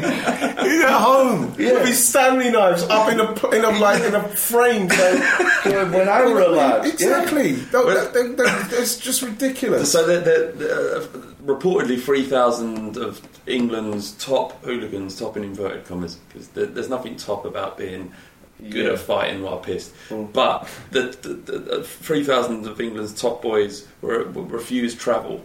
I think when they go to Russia, this isn't. I, I'm not saying we should do this. I'm just saying maybe to give us a fighting chance against those maniacs. It's just a, just lift their bands just for that little tournament. So you want us to go and literally uh, go to war with No, like, no, these Russians? no, no, no. What I want is that no English fan should, should travel and we'll, we'll walk away from it. Or actually, do you know what? Genuinely, I think the FA should say we're not playing there. We won't. We won't uh, uh, support this tournament in Russia because uh, some of our fans are at risk. But if they, if the FA aren't willing to do it, then at least I tell you what, that wouldn't be. boys a I, chance. I, I know that it, was, it won't happen, and people will say, "What a load of bollocks you're talking." But like, it would. I would love it if we just said we are not. Yeah. We do not. We are not prepared to go to Russia and bring our fans. to what a Russia. statement that would be. You know what I mean? What are you're going to do? Fi- hang on a minute. FIFA are banning us. FIFA, like the holy, the holier than thou FIFA. Yeah. You know what I mean? What we should do is we're saying, listen, we're not going to Russia because when our fans are not safe, and we and we, we don't believe that it's, it's we, we, we, uh, we should put them in that kind of jeopardy. We should, it shouldn't happen. It won't happen. No. It won't happen. It should, but it won't. But it should happen. It should, and you- you know that the tournaments are put in places like Russia, put in places like Qatar, probably was put in Brazil, South Africa. They don't want to put it a lot of the times in a place that's set up to deal with it. They want to put it in places where, by they can. Um, uh, essentially, it's it's all a part of the whole, the whole corruption, the whole thing, the backhanders into into places like that. Um, it's probably another story, but Yeah, it is. uh, we could we could do we could do that another time because it's it's, it's you could you could you could talk about that for ages really. Yeah. Yeah. And what could happen? It'd be, it'd be a good question to ask the, the, the podcast listeners Because really. Qatar as well. I mean, I don't know about that. Well, So, so look, man. So uh, just just got to change up from that. Um, should we change down? Can we change change We down? could ju- let's, ch- let's Yeah, change let's, let's down. tone it down. Yeah. Like uh, like a Hoddle warm down that he was Yeah. telling us Yeah. about that he discovered in Monaco with. Um, uh, you all right now, by the way? You Yeah, I've just come over. I just, when when you said that, just I was listening to what he was saying, and you saw next Tottenham. He he went, he went, he transferred to Monaco, uh, and they Wenger just taken over, Mm. and they were saying you've got to warm down, you've got to uh, get massages and and, and, and warm down. And uh, Hoddle was saying that at Tottenham, was there Mark Hateley at the time. yeah, Mark Hateley, him and Mark Hateley.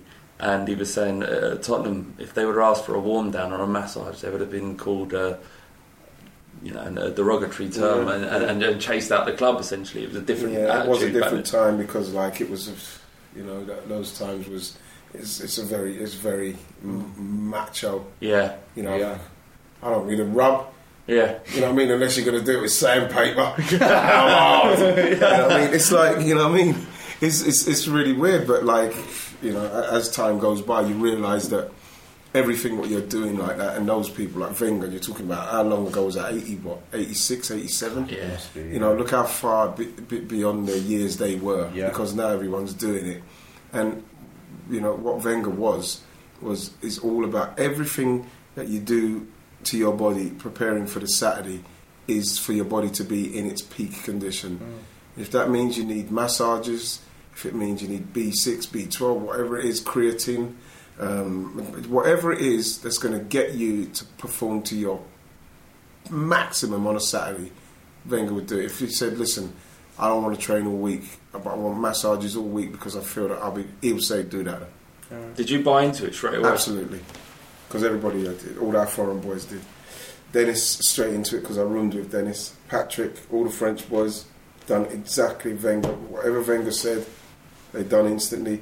then slowly we all just got in line with it because we were doing it together. Because Wenger would speak to us and say how how strong this is going to make us, and he, he was right. Can I ask you? I- I'm being a little bit cheeky here. Can I just ask you a question? Yeah. And this will will dispel a myth that's been circulated amongst Spurs fans for many, many, many, many Mm, years. yeah. It's one we hold over Arsenal fans. Was Dennis Bergkamp a Tottenham fan? Um, he's he was a massive um, Glenn Hoddle fan. Right. Wasn't a Tottenham fan. He was a massive Glenn Hoddle fan. Which is Which fair by proxy made him a bit of a Tottenham, Tottenham fan person, because yeah. you'll supported him. He loved played Dennis. He, lo- he loved Dennis. Loved that right? Glenn Hoddle. He loved Glenn Hoddle. How can you not? Well played. Yeah, exactly. But I love the. Um, I like because obviously TV from when Dennis Bergkamp will have been younger and looking up Mm. to Glenn Hoddle, be a very different beast to what it is, Mm. you know, now. Uh, even what it was ten years ago. So uh, me and Stu were talking about this the other day about when you were a kid, and Stu would order because he liked foreign football, and he'd Mm. order these v- video cassettes that he'd get through a back of a football comic like issue, and they'd send him these VHS of Ajax's games. Wouldn't be in English or anything. and He'd sit and watch these things. Wow. So it's you had to back in those days. You had to pursue football. You had to find it. Find it. You had to earn it in a way. Mm. Now it's omnipresent, isn't it? You can watch any game in the world from your phone, really. Yeah. Um, so I like the thought of this young Dutch kid or whatever, kind of Well, seeing this English he's- guy and thinking, God, Yeah, but he had an affinity with English football. Now. He's, he was named. He's named after Denis Law. Oh, was he? I didn't know Yeah, that. he's named after Denis Law. Former Huddersfield Town, Denis Law. What is wrong with you, man? We're not, we're not, every, every single one of them obviously couldn't wait to leave there. What you take? What That you is- talking about it like? is out of order, Talking man. about it like they wanted to stay. Like, like they wanted to stay. They couldn't. They went to Huddersfield. They couldn't wait to get out of the place. I tell you what, I, I've, I've only known Matt about eight or nine months, and I have noticed Throwing that ev- Huddersfield every- at every opportunity. Of course. Huddersfield. Huddersfield. Wait, this reminds me. I was telling him uh, because I, I like to talk a bit about racism in a bit, right? But this mm-hmm. reminds me. We were we were on the way here, and I was saying that um, there was a period in our friendship where you used to accuse me of being Yeah, racist. I used to love that. And I, I know I didn't like it because I'm not hard. racist. because I'm not a racist. But in, in essence, It's very hard, Just after for a phone call, I'd be like, um, "You're starting to make me feel uncomfortable." You're starting to make me feel uncomfortable. He's like, "Look, it, it's not your fault. It's your upbringing." That's That's where you come from. It must be. It is, but um, I mean, look. You know what? Yeah, but the thing with it is, is that with racism and, and like people with me, like I said, I grew up with Millwall. I was Millwall when I was nine. I was saying to you, Flav, and you was asking me about Millwall. Yeah. And it's the first place I saw a football match, and that's where I fell in love with football. It Was at Millwall down the Den, and it was very confusing because when I was a nine-year-old young black guy with my mate Patrick Dyer and my other mate Stephen Pittman, a white guy, and then um, Robert Robert Robert Davis and all those guys you know, white guys, so two white, two black guys, two white guys, oh, how many of us it was. And you know, the, the same old dockers who'd be slaughtering people, swearing, doing the black this, black that, and that. They would help us. So if it got too packed, they'd lift us up from the front, and we'd have to all go at the back, and then we'd stand on those, you know, the iron girder bit and hold on. Yeah, the barrier You know, thing, stand, you know, you stand on there, and you're fucking holding on to an old docker while he's watching the game. You know what I mean? So you know what I mean, and so he might be um, racially abusing someone, hold making sure that I don't fall off the fucking iron thing. You know, so for me, you know, yeah, when we was younger, we had to run from skinheads and that, but it was a laugh because if a skinhead caught you, caught you when we was younger, you literally you was like not cool. You know what I mean? We're talking about these Dr. Martens that were laced up to their knees, tight jeans in their check shirt and Harrington jackets, you know, and braces and all that. If they could catch you in your plimsolls and thing what you're wearing, you, you deserve a beating.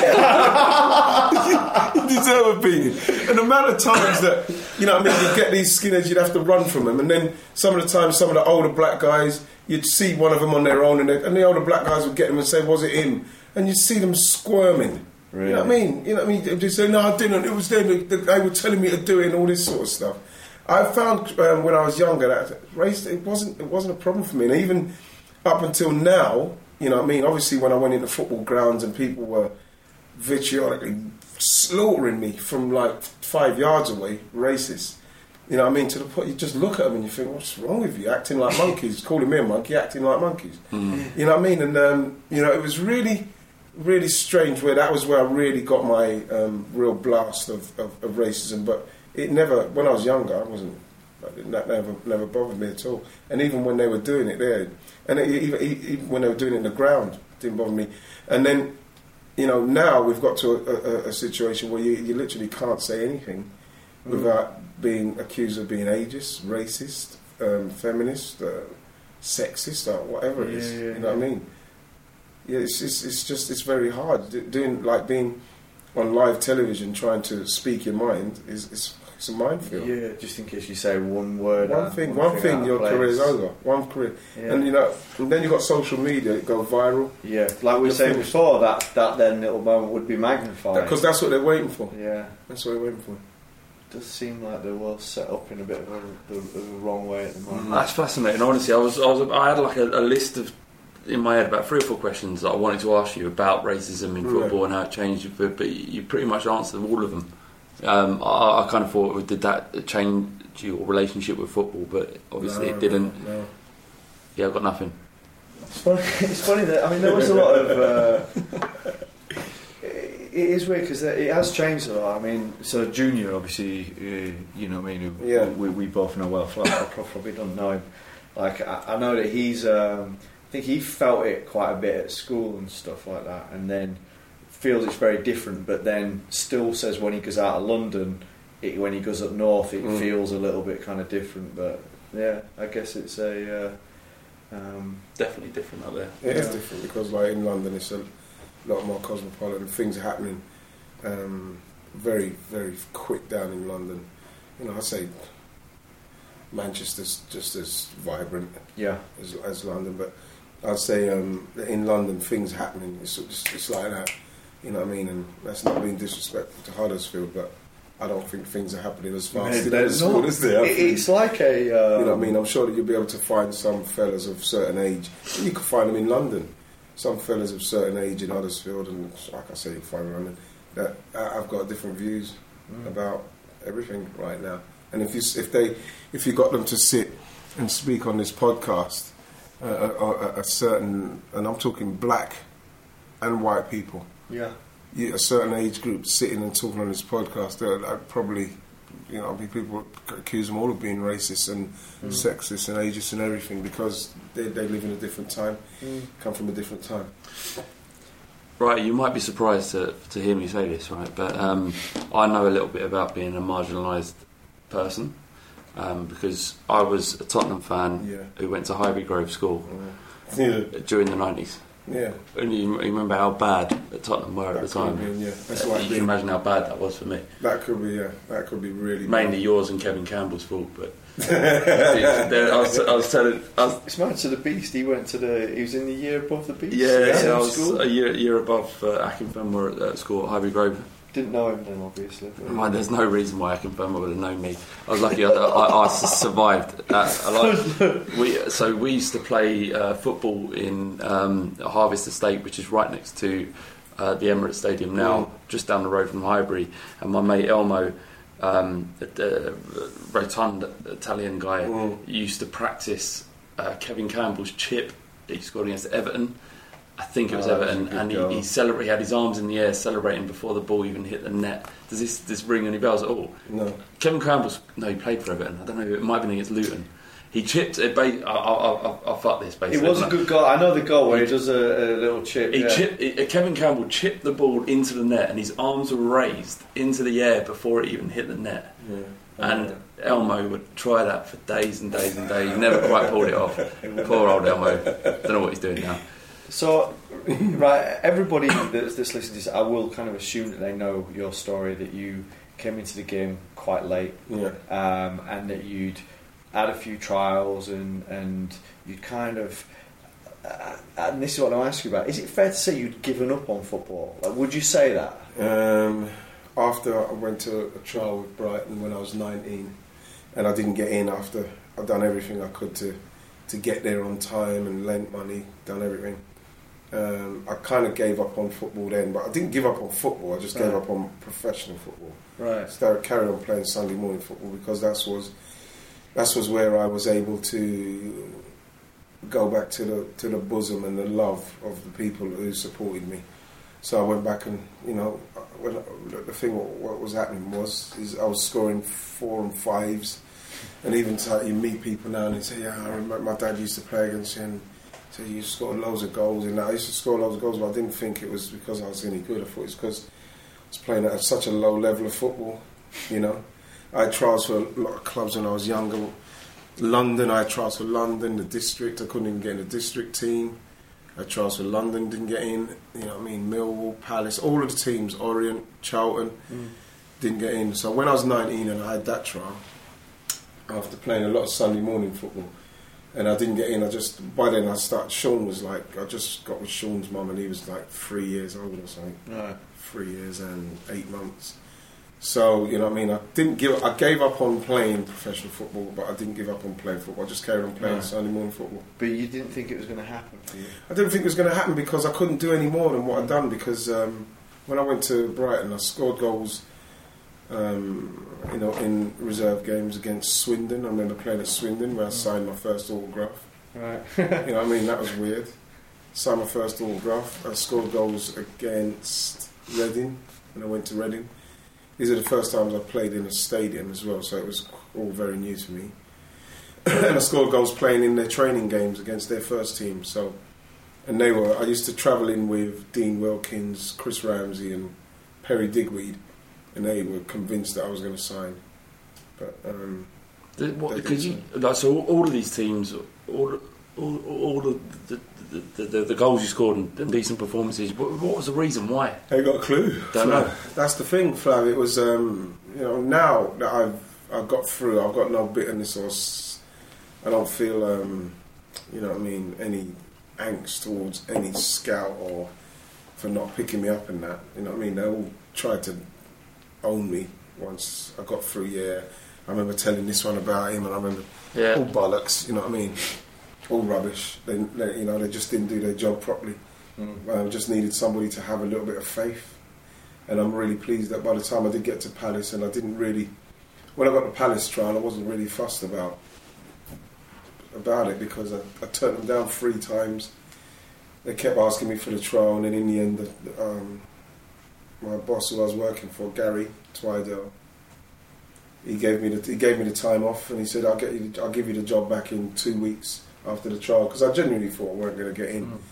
Just thought I'd just go and have two weeks playing football and come back. It was that was that was my attitude. So when I went there, I didn't care. Didn't care about trying to impress anyone. Didn't care about um, trying to turn up on time and all that. I just got there when I got there, trained. When I finished, done a couple of sh- bits of shooting and this because I didn't have nothing to do. If I went back at that time, they saw it as me um, trying to impress and show people that want to stay behind and, look, and, and work on my game. In the end, it worked out that I, I built a work ethic because when you're working from seven in the morning, getting home at seven, eight o'clock at night, you know what I mean. Then all of a sudden you're playing football from ten thirty till twelve thirty, finishing maybe at one. What, what are you going to go on? What are you going to do? Mm. So I just ended up practicing with the balls and left foot, right foot, crossing, everything. And that just built my and I kept that all the way through my football career. And it all started because I didn't have nowhere to go if I went home. And I had time. So that was really it was all worked. It all you know the stars aligned for me you know the planets aligned for me. Do you know, I, Akinfenwa said the exact same thing. He said he, he was about a club uh, and he went over to Lithuania because there was a contract there for him, oh no, a trial for him, and he was like, I don't want, uh, I, I don't know, I can relax. I, I don't need to work for this. This isn't what something I want. I'm going to go there and just play some football. And he lit it up because he Yeah, felt that all the pressure had been removed, Yeah, and they ended up giving him a three-year deal. When, when Charlie Didn't want a three-year deal. Yeah, well, They're going to have it. yeah, um, I, it's like when Trialis used to come to Palace and when later on at Arsenal. Anyway, I used to always give them time and treat them right and try to let them, try to tell them to relax, play your game. You know, because if they're going to get rid of you, they're going to get rid of you. So when they, if they get rid of you, make sure they get rid of you, you feeling like you you couldn't do any more and you play how you play. Because that's the one thing I'd have regretted if I went to Palace at that stage of my life. Because now I've, I've had a decent job, I had a missus, I had a kid, Bradley, she's pregnant with Bradley, and I had a purpose. So, you know, if I'm not going to be a footballer, it wasn't going to be like, "Oh, Jesus, my life's over. Yeah. You know what I mean? When I was 14 and 15, you know what I mean? I was maybe I was trying too hard in the trials. I don't know, Flav. But the fact is, um, when I went on that trial, I didn't give a shit whether they took me or not. Yeah. So I just played in the games. That is. Yeah. I, I can't see that how you relax and Yeah. and, and and all of a sudden you're you're able to kind of find this great performance and stuff like that. 'Cause a lot of times I think that it's like taking a penalty, isn't it? Mm. It's like you could stand up and put it in wherever you want to put the ball, like most professional footballers can do. But the minute that it's not just about doing that, and it's actually oh, if you score this, then we stay in the tournament, Yeah. and everyone's watching at home. And when you start to think about all these other things, just just moving, just walking can start to feel awkward. Let alone putting the penalty where you used to. So I can, I can completely see that. I think that um, what you're talking about pressure as well. Yeah. I think that, and um, I think what what alleviates pressure. People like always said about nerves. Are you nervous? So now I've got good nerves. I've got, I've got my stomach. I've got butterflies in my belly's churning. Adrenaline, Yeah, kind of. but because you're prepared, because I've done so much practicing, I knew that if I got a one-on-one, there's a good chance Yeah. I'm going to score it. yeah, The only reason why pressure starts to mount and you don't is you're, if you're not prepared, Mm. and that goes for anything. yeah, if you're nervous when you're about to do something, whether it's an exam or football or driving test or whatever it is, and you're not prepared, your nerves are going to get the better of you. You will fail because you're not prepared. I've heard um, some uh, mixed martial artists speak about that as well, and saying that actually the fight is the easy bit. It is, yeah. Because it's everything that you've done That leads up to on it. that journey. If you've trained hard, you've done all that thing. The fight's the easy bit because you've done the hard work. Yeah, but it's what kind of happens that is- similar thing. It's, it's, it's, it's exactly that because when when you're nervous and you're standing in that tunnel, whether you're going to go and play for England or Arsenal or an FA Cup final or a European Cup final, like Cup Wins Cup final, whatever it is, the reason why the nerves don't get the better of you is because you know that I've trained very well all week. I've, I've practiced all week. I know what I'm doing. So the nerves don't take over. The butterflies go because you get, have a couple of nice touches. You're away. You're mm, fine. Mm. It's when you've been shit. You know that I should have gone to bed early. I didn't go to bed. I, Yeah. I mean, I've been. That is when you look back and think didn't really prepare that well. Yeah. I should have done this. That's when it gets the, gets the better of you. That's why I didn't score at one more game. Uh, I didn't, uh, to be honest, I know you was too busy periscoping me Exactly, on I the know. pitch. I was working. I was taking my, my Absolutely job ridiculous. too seriously. Too, do you think? It's Well, ridiculous. I was I was up all late like, planning. I was up early planning. I didn't even stretch. I didn't, even, I didn't even warm down. I didn't want you to play. crazy. I, I didn't want you to play. I know you didn't. He didn't want me to play. He Why? Was- because I Bullying. just wanted, because it was it was all, it, it was bull because I, I don't It was bullying. Bullying. I was bullying him. That wasn't, I wasn't bullying him, but I just love just antagonising him. You're not playing. He wanted to say No, right, right up over to the last minute. He was just like, "Look, Matt, you know, there's um, sometimes you know people. It's not their own fault, but they're just they just don't make the team. They just don't. oh, they just don't The make. The, out. they don't make the cut. Someone's Fred, got to be you left still out. Made, you made it, didn't you? I you did did make make it. You made it. Did you? You put yourself on. yeah, well, yeah. Yeah, he pulled rank. I think that there was a bit of uh, wanting me to go. Um, no, man. I mean, it's uh, it was interesting the whole thing about the. Uh, oh, were you just going to say something? No, no, not talking. Uh, the whole thing about you. Because I remember in my head I had it that you'd quit and you'd given up on football, and I was just thinking that that's not kind of consistent with the guy that I know in a way. Because I mean, you've obviously been in Ball, involved in Ball Street um, since the start of it, Yeah. um, and. Uh, just when we were talking about your career on the Eurostar over, and we were talking about, that, I was like, God, did he? I'm sure he's quit on football, but that was it. Like I said, goes against the guy that I've I never- know. the Cause, is, 'cause yeah, Matt, I've never, I've never quit anything. Well, that's what I was going to say. Because there's times when things got a bit difficult for us. Like, do you remember the Durham thing? Right at the start, we yeah. were We all were set ready to up, go, yeah. ready to go. You and Durham. All of a sudden, Talksport wouldn't let him do it. Yeah. And then, and I remember being, I was like, "Fuck, man, we're putting all this effort. This is going to happen. Like it, I was derailed, and I remember sitting there, sitting in my car, and we had a conversation, and you were just like, "Look, man, don't fucking matter. Doesn't matter. They, I mean, he ain't to make it. Blah blah blah. Don't worry. Keep going." And, and and I've seen that in you like several times, and it's something that I really admire, uh, and it's something that I. Um, you know, I, I try and take with me Yeah. almost. Well, you know, you know what it is is that um, it's because the reason why I felt like I felt like because yourself and Stu so passionate and so determined about what you're doing. For one person who um, was didn't have anything to do with it, but was gonna was gonna contribute to it. For that, for to the whole house of cards to fall down, it's ridiculous. yeah. You know what I mean? Just got just keep going. You just Yeah. keep doing what you're doing, and and like you know, I know, you know, this is why things get lost in translation about me qu- quitting football. Maybe somebody's trying to say to to embellish my story. I don't. I don't want to embellish my story. I didn't quit Yeah. football. I quit the, the dream simply Yeah, yeah, because of the experience of uh, of Brighton. But I carried on playing Sunday morning yeah, football.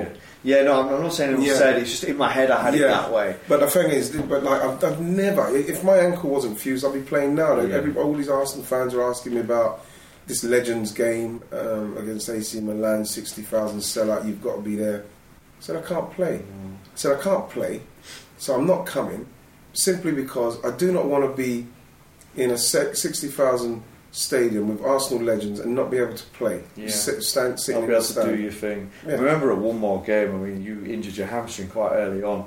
Essentially, you were you were going down the inside right channel, like asking for the ball, Yeah, sort of on the yeah. inside of the centre half, so you could get around the outside. You, you like you were nineteen. I know, it was ridiculous. I was like, hamstring what are you popped.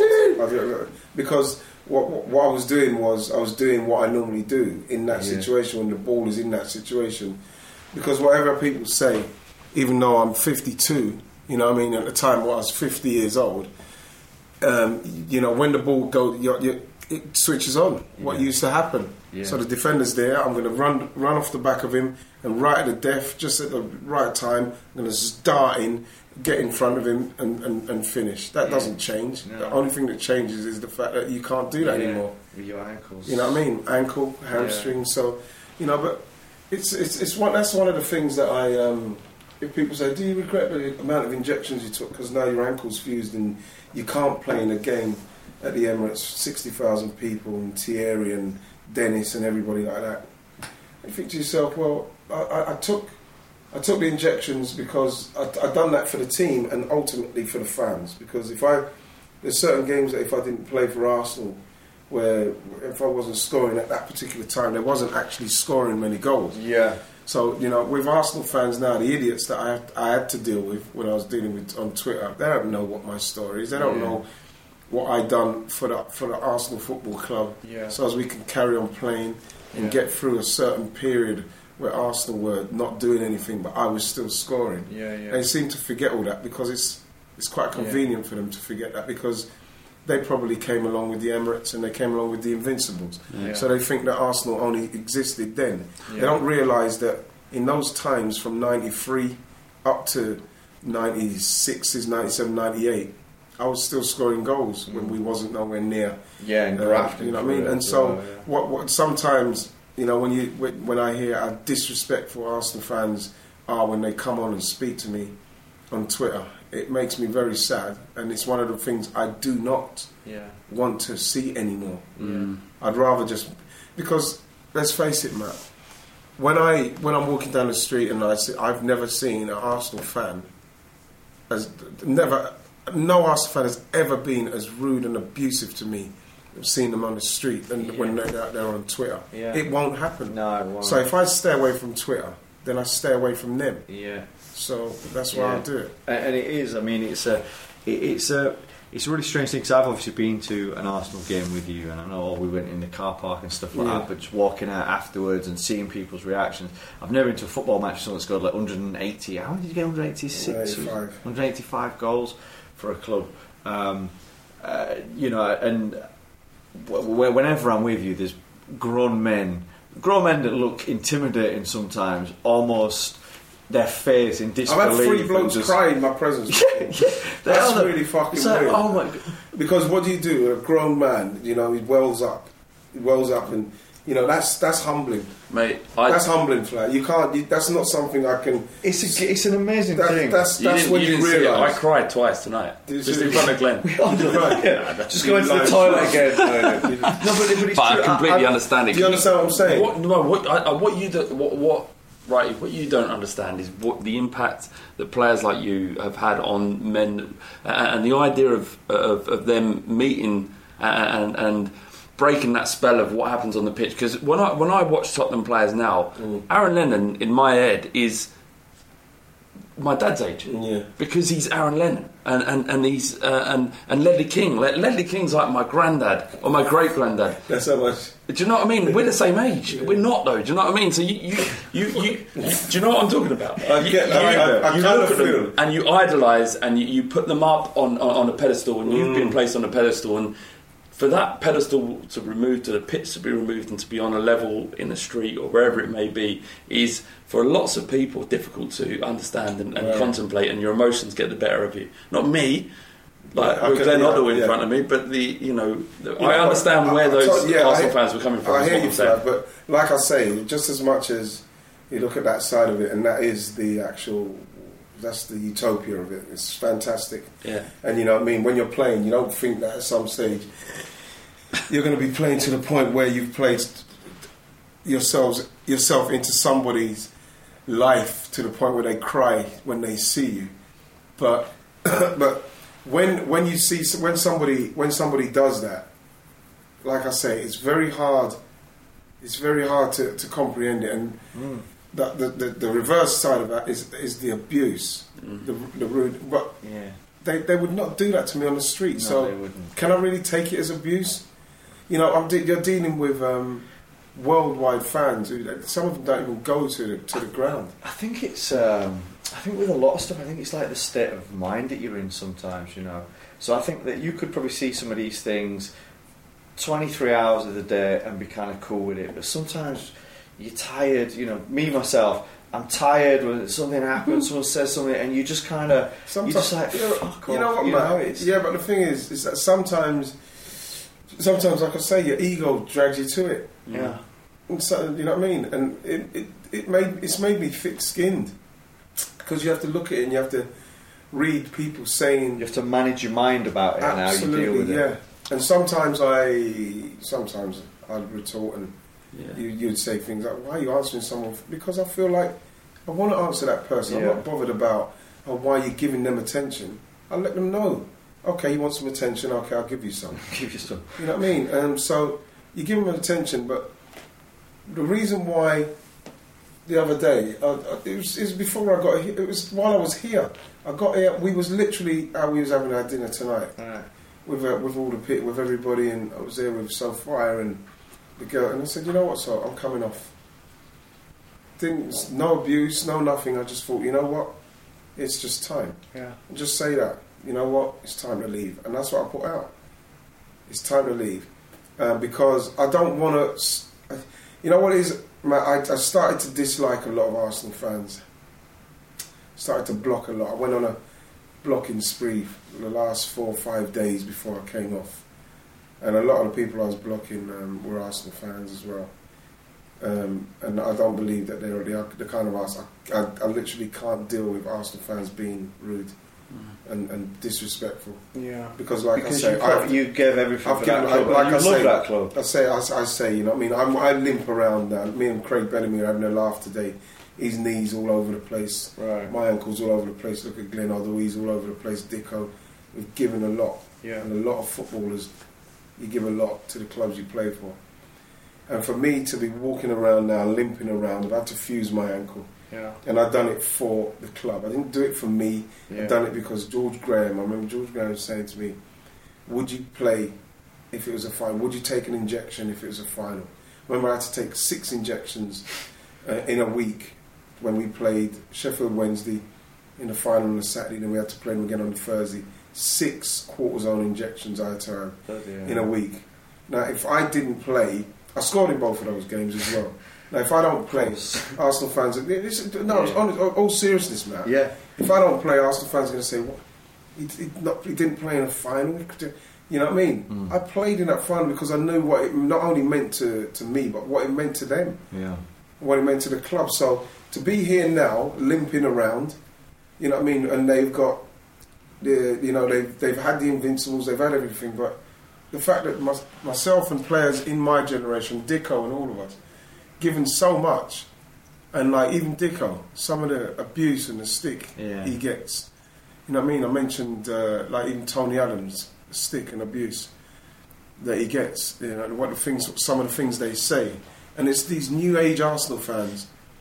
If I'm going to be totally honest, that I just I, I do not want to read them having a go at me anymore about what I'm saying about Arsenal, Yeah. club that I love, love the club dearly. So I, I, that's why I've come up, and that's why when you say, "So, will he go back on?"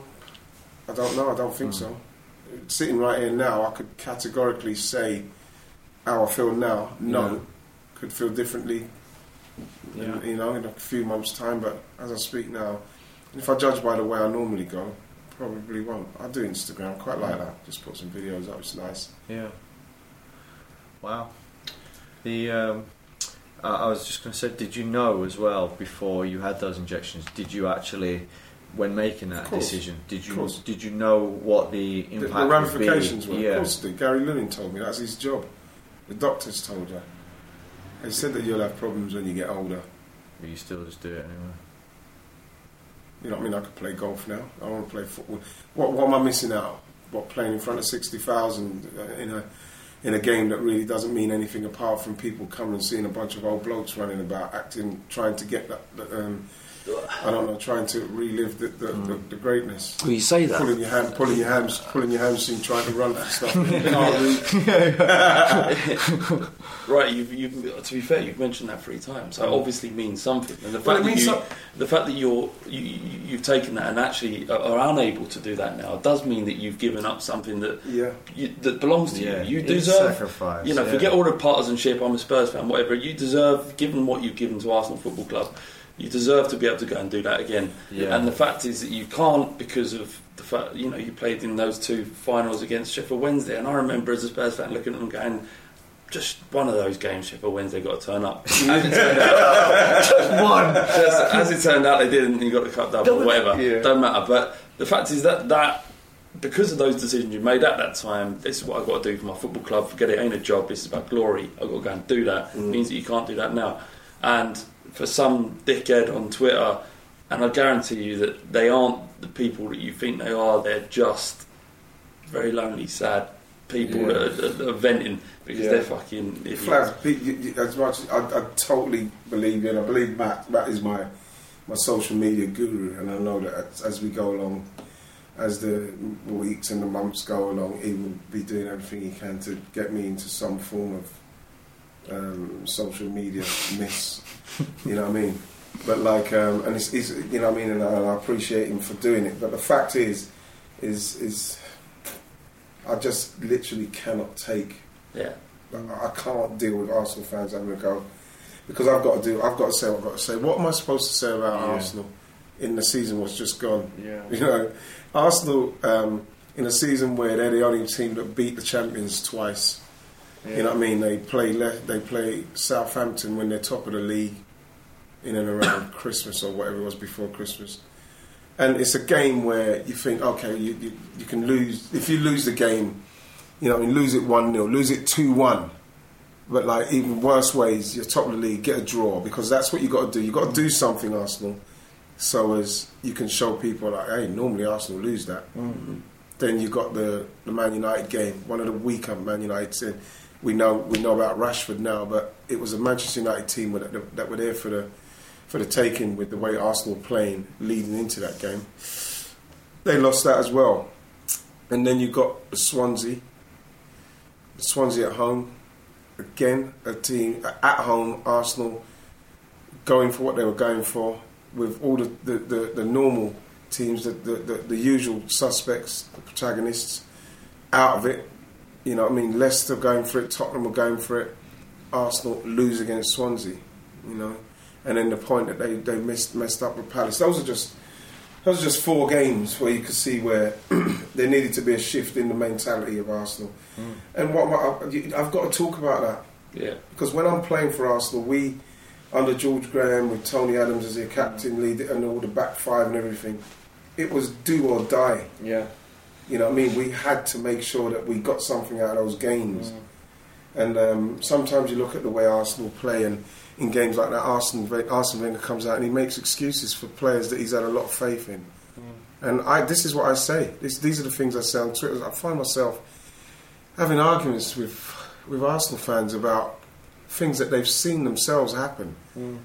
You know what I mean? I'm laughing at Tottenham because what Tottenham lost to Chelsea and Tottenham lost to, to Newcastle at the end of the season. Tottenham had a better goal of it than Arsenal did. Yeah. You Stayed know. in the race for longer, didn't They they? had a better go of it than Arsenal did, and you know Yeah. what? The only thing that Tottenham done at the end was they let themselves down with the Newcastle game badly. Yeah. You know what I mean? I wouldn't say so much the Chelsea game. Yes, the Chelsea game gave Leicester the league, but Tottenham chasing Leicester like they did for as long as they did, Yeah. I would have loved to have seen Arsenal Mm. do that. Yeah. Chase them and put them under the kind of pressure that maybe could have made them wilt. They did, but they didn't. They fell away long before. They fell away before that. Mm. Yeah.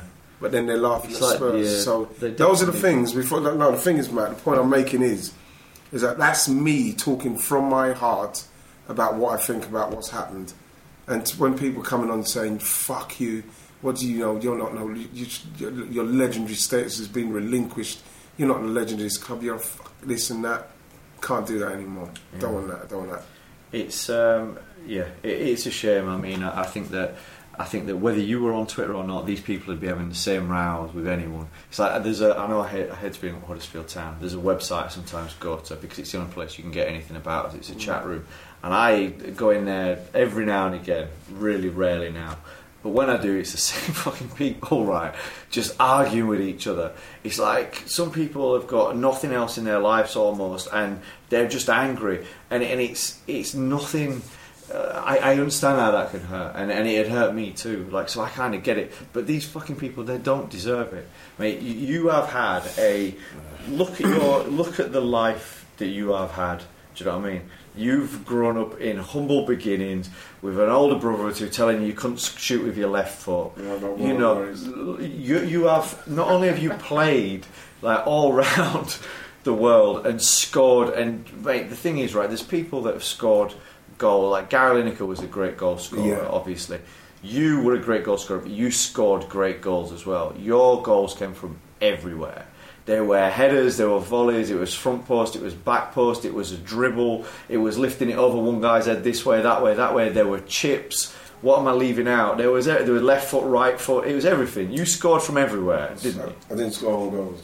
Yeah. should, have, should have scored own goals. Yeah. If you're scoring goals, score own goals as well. But, but, but mate, honestly, you had an amazing career. You were you, you were someone that connected with people that were watching the game that were a neutral watching that game. So I was a neutral watching watching you play, and I, I connected with you. I was like, fuck. It. I, th- I think most fans, I think, would have eh, that era would have been like, I'd like him to play for us because you didn't just play the game and score the game, but you you you you were able to kind of. Um, uh, how, what would the word be? You were able to express it, the, the passion. It, it kind of, it was visible. You know what it was, Matt? I'll tell you It what it was- it what, what It was record- quite It was bloody horrible, was No, what it was. yeah. You know- it was unique for the time, though. You, it Yeah, was unique. What, it, what it, I think that what I what I learned, and I learned it pretty early, and it's not twee, and I'm not saying it to suck up or anything, but the game is about the fans and entertaining the fans.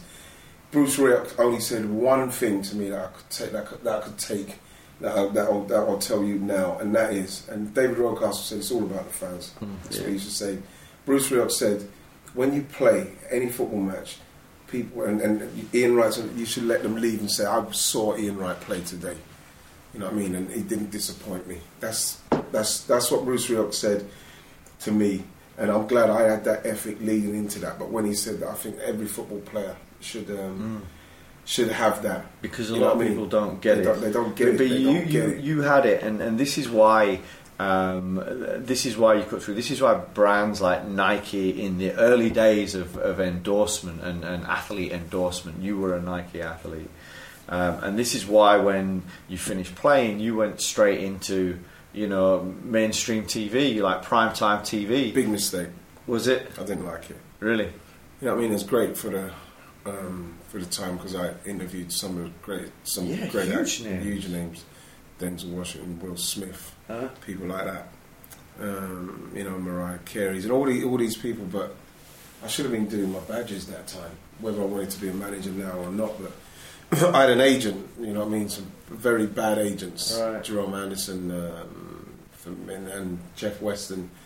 I don't think they um, they didn't do the best job for me. Right. Um, I'm a football person. I should have been in and around football, but they, they chased money and they, they chased the fact that you know just coming out and with the personality, I could do something like that. But it's one of the biggest regrets that I have is doing the doing the television stuff because I just should have been concentrating on doing football.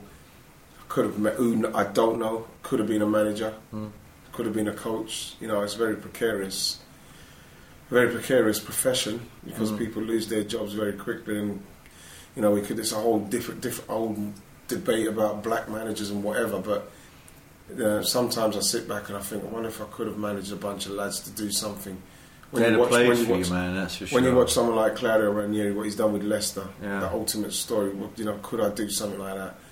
You know what I mean? Could I end up managing a, a team and, and be a manager of, and you know, I missed out on that, and I and I look back on the television, um, television time. I don't have too many regrets, but if I could change something, I wouldn't do the television. Right. I wouldn't. I wouldn't have done it because, you know, what I mean, it did tap. I did need my personality for it to work for me, but it was very hard work. I didn't really like doing it deep down, but it was very exciting Mm. um, meeting meeting all those people. Mm. But if I could have had my time again, I don't regret any of my football career. Mm. But I, in that respect, the television, I do. I do. Yeah. I, do I regret it. That's really interesting. Um, but I, I mean, I can absolutely see why uh, TV wanted you and, and why there was money there for you to do it and for people to you know help coerce you into that or, or sell you into that and, and to go down that path because you do have a, a, charisma that's that, that's undeniable. You know, like when we, we do a lot of stuff with Ball Street and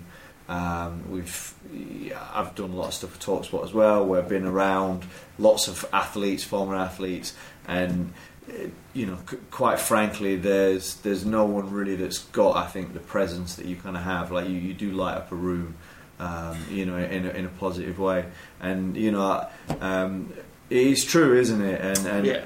and, and I think that the you know we're delighted to have you. We're delighted to have you as a part of a part of um, Ball Street. Um, you know, you, you're someone that I look up to, and, and certainly I'll be taking fatherly advice, advice on how to be a father, uh, as, as I enter that. Take that bun out your head first. Take that bun out. Don't let- no, no, no, if it's a little boy, hopefully he doesn't see that.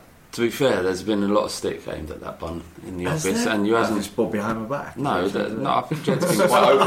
No, it's You know just to what? face. Jed's You been know, quite you, open you, about you're speaking very, very nicely, and I really appreciate it. But the, the bun, the Bun. you know, we've go. got- you've Say, got the You're not feeling that. Ah, you know, what I mean, I'm, I'm, I'm not follically blessed, as you can see. But the fact Envy. It's maybe maybe bu- bun envy. my, my experience is that women quite like it. Well, it's I don't you know, know. S- Zlatan, Yeah. Gareth Bale. That's right, yeah. Becks now kicked it's a it- Three amigos. Did Becks Becks? kicked it. Becks kicked it off, didn't he? Becks Did he? was the first person I saw with that. Yeah, but when you got his I face, you saw him can do do a whatever you bun. want. I saw him do a bun on Probably Becks. has, yeah. He probably did do. Maybe a good way to round off this uh, epic podcast. And, Righty, thank you so much for giving us so much time. Yeah, it's late and I'm. Oh, thank you, man. I didn't. I, I. I was expecting half an hour, twenty minutes, half an hour, How but this long have we is been this, going? uh, at least an hour and a half. It's been uh, absolutely superb, and, and, and I want to give this to you. I'm not sure that this will mean anything to you, but my old man uh, brought me up to be staunch Tottenham and, and, and to, to hate Arsenal with every fibre in my being. So much so that he thought, let's live in Holloway amongst all of the Arsenal fans on earth, and, and really let you grow amongst all this hatred. so, so he did that for me, and then he said, Get, why don't you go to school in Ivy Grove? Uh, right next to Highbury, uh, you know, during the time when Tottenham were awful, and he's never said anything good about Arsenal at all. But one one of the things he did say was that um, Ian Wright's one hell of a striker. Thank you very much, man. That's a wonderful thing. And that's true. That. That's absolutely true. Really appreciate that, Flo. No problem. Um, my dad's going to hate me for saying that, but Really. it's true though. Tunes out. yeah. Okay, thank you so much for uh, downloading the Ball Street podcast. Remember to leave a review. If you don't leave a good review after this, I, I don't even Yeah. know who you are. I. I don't want you to listen to the We're, pod. we're going to go now. We're going to spend all night trying to talk right into tweeting it for us.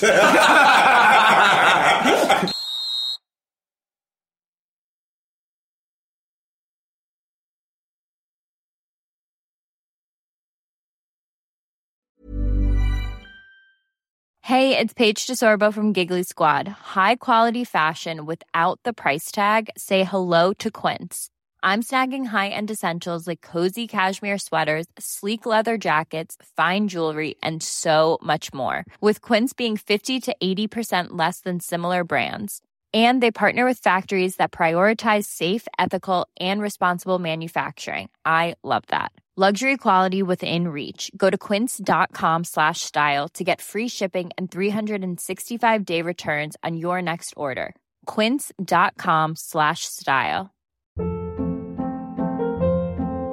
Hold up. What was that? Boring. No flavor. That was as bad as those leftovers you ate all week. Keke Palmer here, and it's time to say hello to something fresh and guilt-free. Hello Fresh. Jazz up dinner with pecan-crusted chicken or garlic butter shrimp scampi. Now that's music to my mouth. Hello Fresh. Let's get this dinner party started. Discover all the delicious possibilities at hellofresh.com.